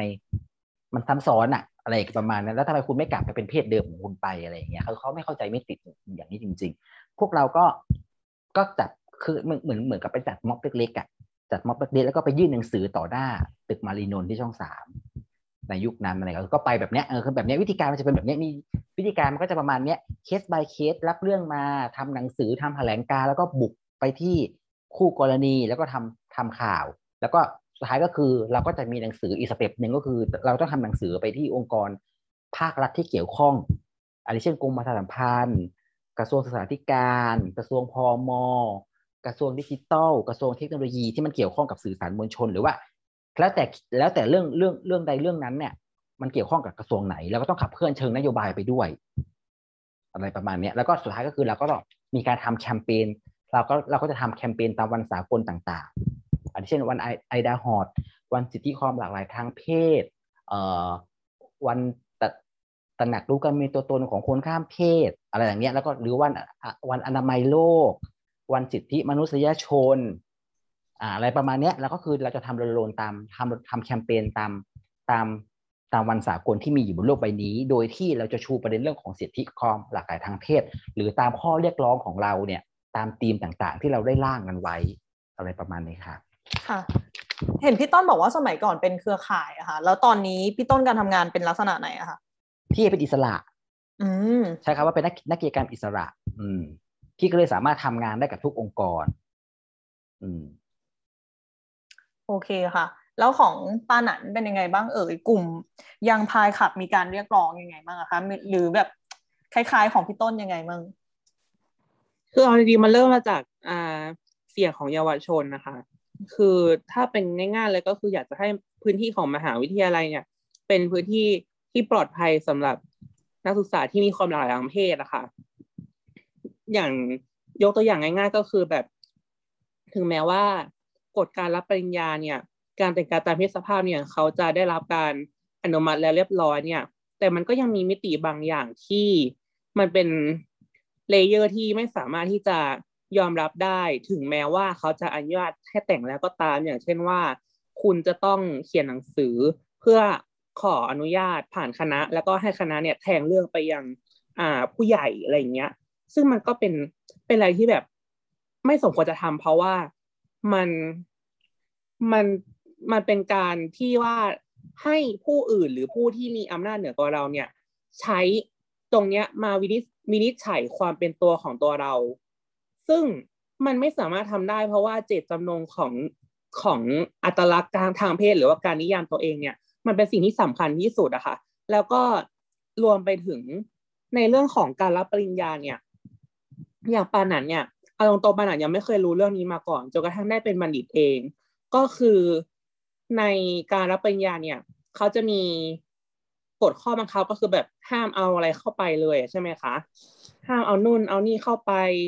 เพราะว่าจะแบบจะลกลุงลังต้องฝากข้างนอกฝากพ่อฝากแม่ไว้อย่างเงี้ย แล้วมันก็จะมีเครื่องสแกนเหล็กที่เอาไว้ตรวจ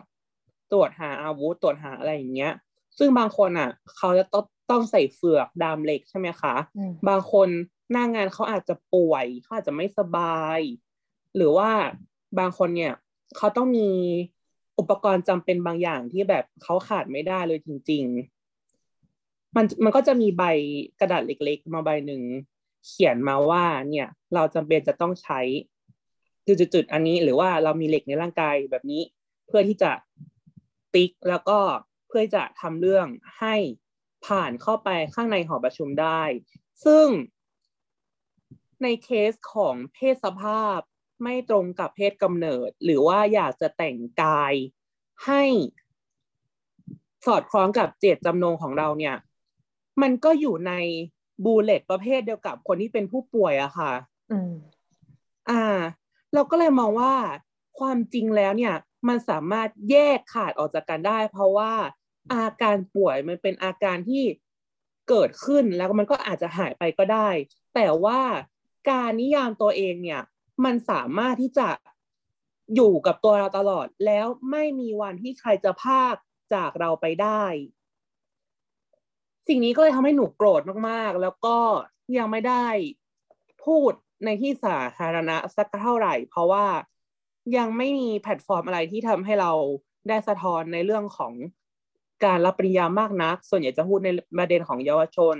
สิทธิความหลากหลายทางเพศผ่านประชาธิปไตยรวมไปถึงในเรื่องของอ่าการยอมรับที่ผ่านมาตั้งแต่แบบในระดับเด็กถึงผู้ใหญ่อะไรอย่างเงี้ย ส่วนใหญ่จะพูดแบบนี้ แต่ว่าเรื่องเนี้ย ไม่เคยหยิบยกมาพูดที่ไหนสักเท่าไหร่ ก็เลยแบบก็เลยโกรธมากๆ นี่แหละค่ะ ก็เลยเป็นเหมือนความมืดบอดของมหาวิทยาวิทยาลัย ในหลาย ๆ ที่แหละที่เคลมอาจจะเคลมบอกว่า ฉันให้ความยอมรับกับ LGBT ฉันเปิดรับความหลากหลาย แต่คุณก็ยังกระทำอะไรที่แบบ ยังมีความเป็นด้านมืด ยังมีความเป็นยอมรับแต่ยอมรับไม่สุด ยอมรับแบบมีเงื่อนไข ยอมรับแบบที่ต้องวินิจฉัยทางนี้ทั้งนั้นเนี่ยซ้ำร้ายอะยังมีในเคสของการถ่ายรูปเอกสารสำคัญทางการศึกษา คือหลาย ๆ มหาลัยก็จะต้องให้ นักศึกษาสมมุติว่าเป็นกระเทย คุณก็ต้องแต่งเสื้อเชิ้ตแล้วผูกเนคไทแล้วก็รวบผมต่ำแต่งหน้าจะเต็มอะไรอย่างเงี้ยอืมอืมมันเป็นตาบาปนะคะ เพราะว่าแบบเราไม่สามารถที่จะเอาที่จะถอนรูปนั้นออกจากใบทรานสคริปต์ได้ อันนี้หลาย ๆ คนเผชิญมาเหมือนกัน ซึ่งถามว่าปานันมีรูปมีไหมเหล่านี้ไหมมีค่ะ แล้วก็แบบจนถึงจนถึงตอนนั้นถึงวันเนี้ยยังไม่มีโอกาสได้ไป ได้ไปถ่ายซ่อมหรือว่าอะไรเลย เพราะว่าเราเคยร้อง เราเคยนำเรื่องเนี้ย ไปร้องวรพมาแล้วก็คือ คณะกรรมการวินิจฉัยการเลือกปฏิบัติไม่ได้เป็นธรรมระหว่างเพศค่ะ เรื่องเรื่องวินิจฉัยเรียบร้อยแล้วค่ะ ว่ามหาวิทยาลัยจะต้องให้ความสำคัญในเรื่องของสิทธิความหลากหลายทางเพศ จะต้องทำตามข้อบังคับเหล่านี้อะไรแบบนี้ค่ะ แต่ภายใต้การวินิจฉัยที่เสร็จสับแล้วของวรพเนี่ย วรพเนี่ย มหาวิทยาลัยกลับออกกฎใหม่ก็คือ ให้ยกเลิกรูปภาพทั้งหมดออกจากเอกสารสำคัญทางการศึกษา ก็คือแบบไม่ต้องถ่ายรูปใดๆเลย ในเมื่อแบบยกเรียกร้องกันน่ามากใช่ไหมได้งั้นก็ไม่ต้องถ่ายแม่งอะไรอย่างเงี้ยค่ะอืมอืมอืมมันก็เลยกลายเป็นว่า นักศึกษารุ่นก่อน ที่เราเขียนไปในคำร้องด้วยว่า นักศึกษาทุกคนที่มีความประสงค์อยากจะถ่ายใหม่ต้อง ได้รับการอนุญาตให้กลับมาถ่ายได้ มันก็เลยเป็นว่ากลายเป็นว่า อย่างสมมติว่าปานันเรียนจบไปนานแล้วอย่างเงี้ยปานันก็ไม่มีสิทธิ์มาถ่ายซ่อมได้ แล้วก็ต้องใช้รูปที่เป็นผูกเนคไทแล้วก็รวบผมรวบต่ำจัดเต็มติดขนตาเต็มทาปากสีชมพูบานเย็นอย่างเงี้ยอยู่ในทานสคริปอะจนวันตายอะค่ะ เออพูดง่าย ๆ แล้วแบบแล้วแบบพอปานัดไปอ่านในคอมเมนต์นะคะ บางคนเขาก็จะพูดว่า ก็ช่วยไม่ได้นี่ ก็คำนำหน้าของคุณมันเป็นนายเอง คุณก็ต้องแต่งตัวเป็นผู้ชายอยู่แล้วอืมคือคือเห็นแล้วแบบตอนนั้นคือปรี๊ดมาก เพราะว่าตอนนั้นเลือดของนักเรียกร้องนักต่อสู้มันค่อนข้างจะแรงอะไรอย่างเงี้ยเนาะแล้วก็ถอดตอบไปเลยสิว่า เอ้า แล้วถ้าหากว่ามันเป็นแบบเนี้ยแต่มันก็สามารถที่จะผลักดันประเด็นของการรับรองเพศสภาพได้ไม่ใช่หรอ ทุกคนย่อมที่จะมีสิทธิอย่างเช่นคำนำหน้าชื่อในเจตจำนงของตัวเองได้ไม่ใช่หรอ สิ่งที่คุณกำลังพูดเนี่ย มันกำลังอยู่กับที่ แล้วคุณก็ถือว่าคุณยอมรับรับสภาพนั้นว่ามันเป็นสิ่งที่ปกติแต่ความเป็นจริงแล้วมันไม่ปกติ แล้วมันแล้วมันสร้างความรุนแรงให้กับกลุ่มคนที่มีความหลากหลายทางเพศเนี่ย อีกเยอะมากๆ เพราะอย่าลืมนะคะว่าคนที่เป็น LGBT ส่วนใหญ่เนี่ยคิดเป็นเกือบหกล้านคนได้มั้งคะ ก็คือแบบเกือบสิบเปอร์เซ็นของทางประเทศอะค่ะ นั่นแหละค่ะ คืออย่าใช้ความเป็นกระแสหลักหรือว่าความที่คุณมีฐานอำนาจสูงอยู่แล้วเนี่ย มาตัดสินคนที่คุณมองว่าเขาพวกนั้นเนี่ยด้อยค่ากว่าเลย อะไรแบบเนี้ย อันนี้คือเป็นอืมสิ่งที่จำเป็นมากในเรื่องของทั้งประเด็นเยาวชนที่มันลิงก์เข้ามากับความเป็นตัวตน แล้วก็การยอมรับซึ่งเพศสภาพ ซึ่งแบบปานันเชื่อนะว่ายังมีอีกหลาย ๆ มหาวิทยาลัยอะที่ยังแบบ ไม่อนุญาตให้อ่านักศึกษาข้ามเพศเนี่ย แต่งกายได้อย่างที่เขาเป็น แล้วก็มีหลายๆเคสก็ทักมาถามปนันว่า